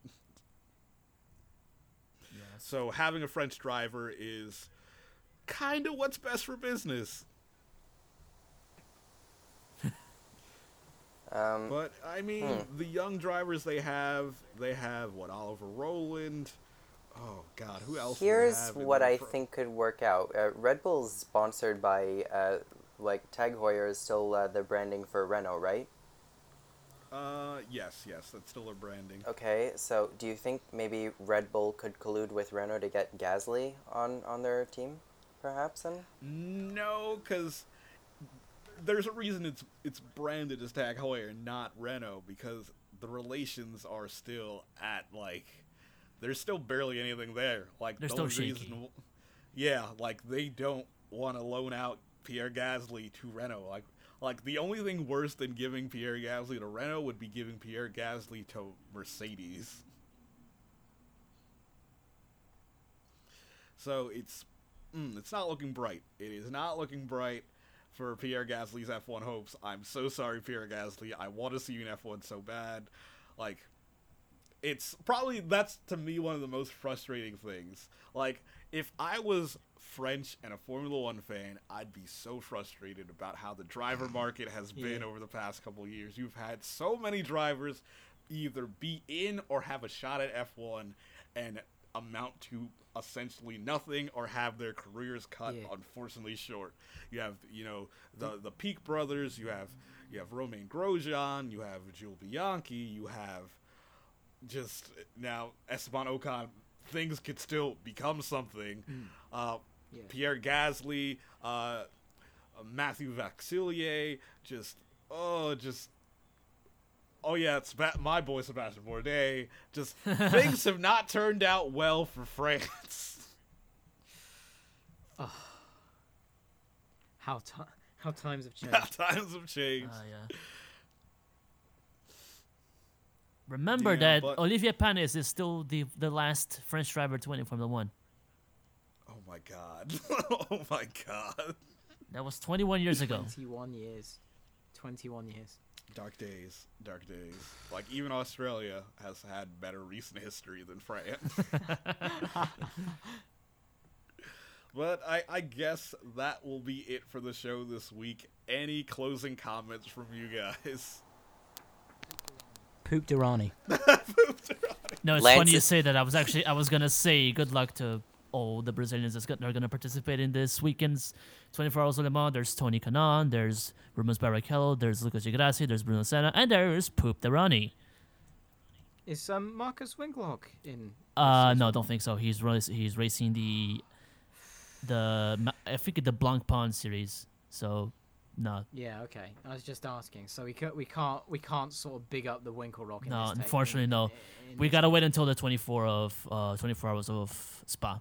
That's when August. We should we should Yeah. make a petition. Why do, I don't even know who I'm going to be pulling for at Le Mans this year. It's oh yeah, Toyota. Because like Yeah. last year, Yeah. last year it was like Audi. But yeah, Yeah, af- I was disgusted last year. I watched it live. I was like so after last disgusted. year, seeing them get so far and then just to have that happen, I, like, I I'm never really uh, biased in uh, WEC, but for for Le Mans, I I just want to see Toyota get the win they so rightfully deserved last year. But yeah, I, Like, We're probably not going to preview the 24 hours on the show. Like, maybe if me and RJ could get together later in the week, we could do a special preview episode. But in short, Toyota are trying to one up Honda here because their driver lineup clearly shows that. They have one Japanese driver in all three of their cars. So, guaranteed, if Toyota wins, they'll have a Japanese driver who also gets Le Mans win, the first Japanese driver to win in a Japanese car at Le Mans. I would love that. I would love that. I'd be so there for it. You'd be so there for it. Japan in motorsport in 2017. This will be their best year. And just also to note, Toyota is the only team entering three cars this year. Uh, their rival team, Porsche, is only entering two cars, and the sixth LMP one is the ByKolles, which has. It's not going to win. ByKolles is not going to win. well, King, you look stupid now.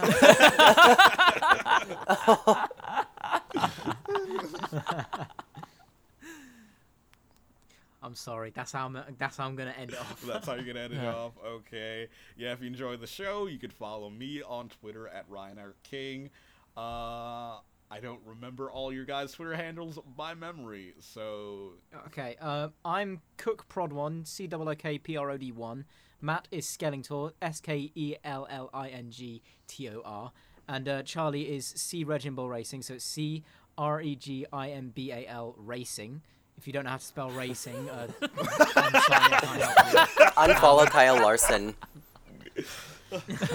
Uh, we've got Ryan at, Ryan King at, at Ryan Eric King, Eric with a K King, so it's two Ks, isn't it? yes, yes. Yeah. Yes. Ah, got them all right. Yes, and if you like the absolute show, legend. you can follow the show at motorsport underscore 101. If you like the show that much, you can back us on Patreon and you can s- subscribe to us on SoundCloud. Thanks for watching, and I'm pretty sure Dre will be back next week, especially after listening to listening to this episode. He'll never he'll never forgive the fact that I'm here. Love you, Dre. okay, and that'll be the show for this week. Awesome. Thanks for Uh, watching, wait. though. Yeah, thank. Hey Lewis. Subscribe. Listen to me. Subscribe to Good Productions. Bye. Sayonara. Bye. Ciao, ciao.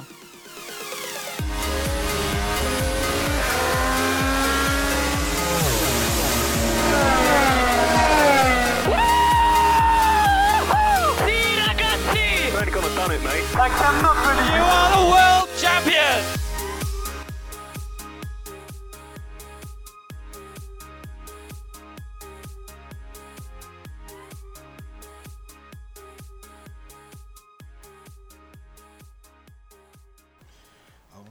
Man, Jay's not gonna like this episode.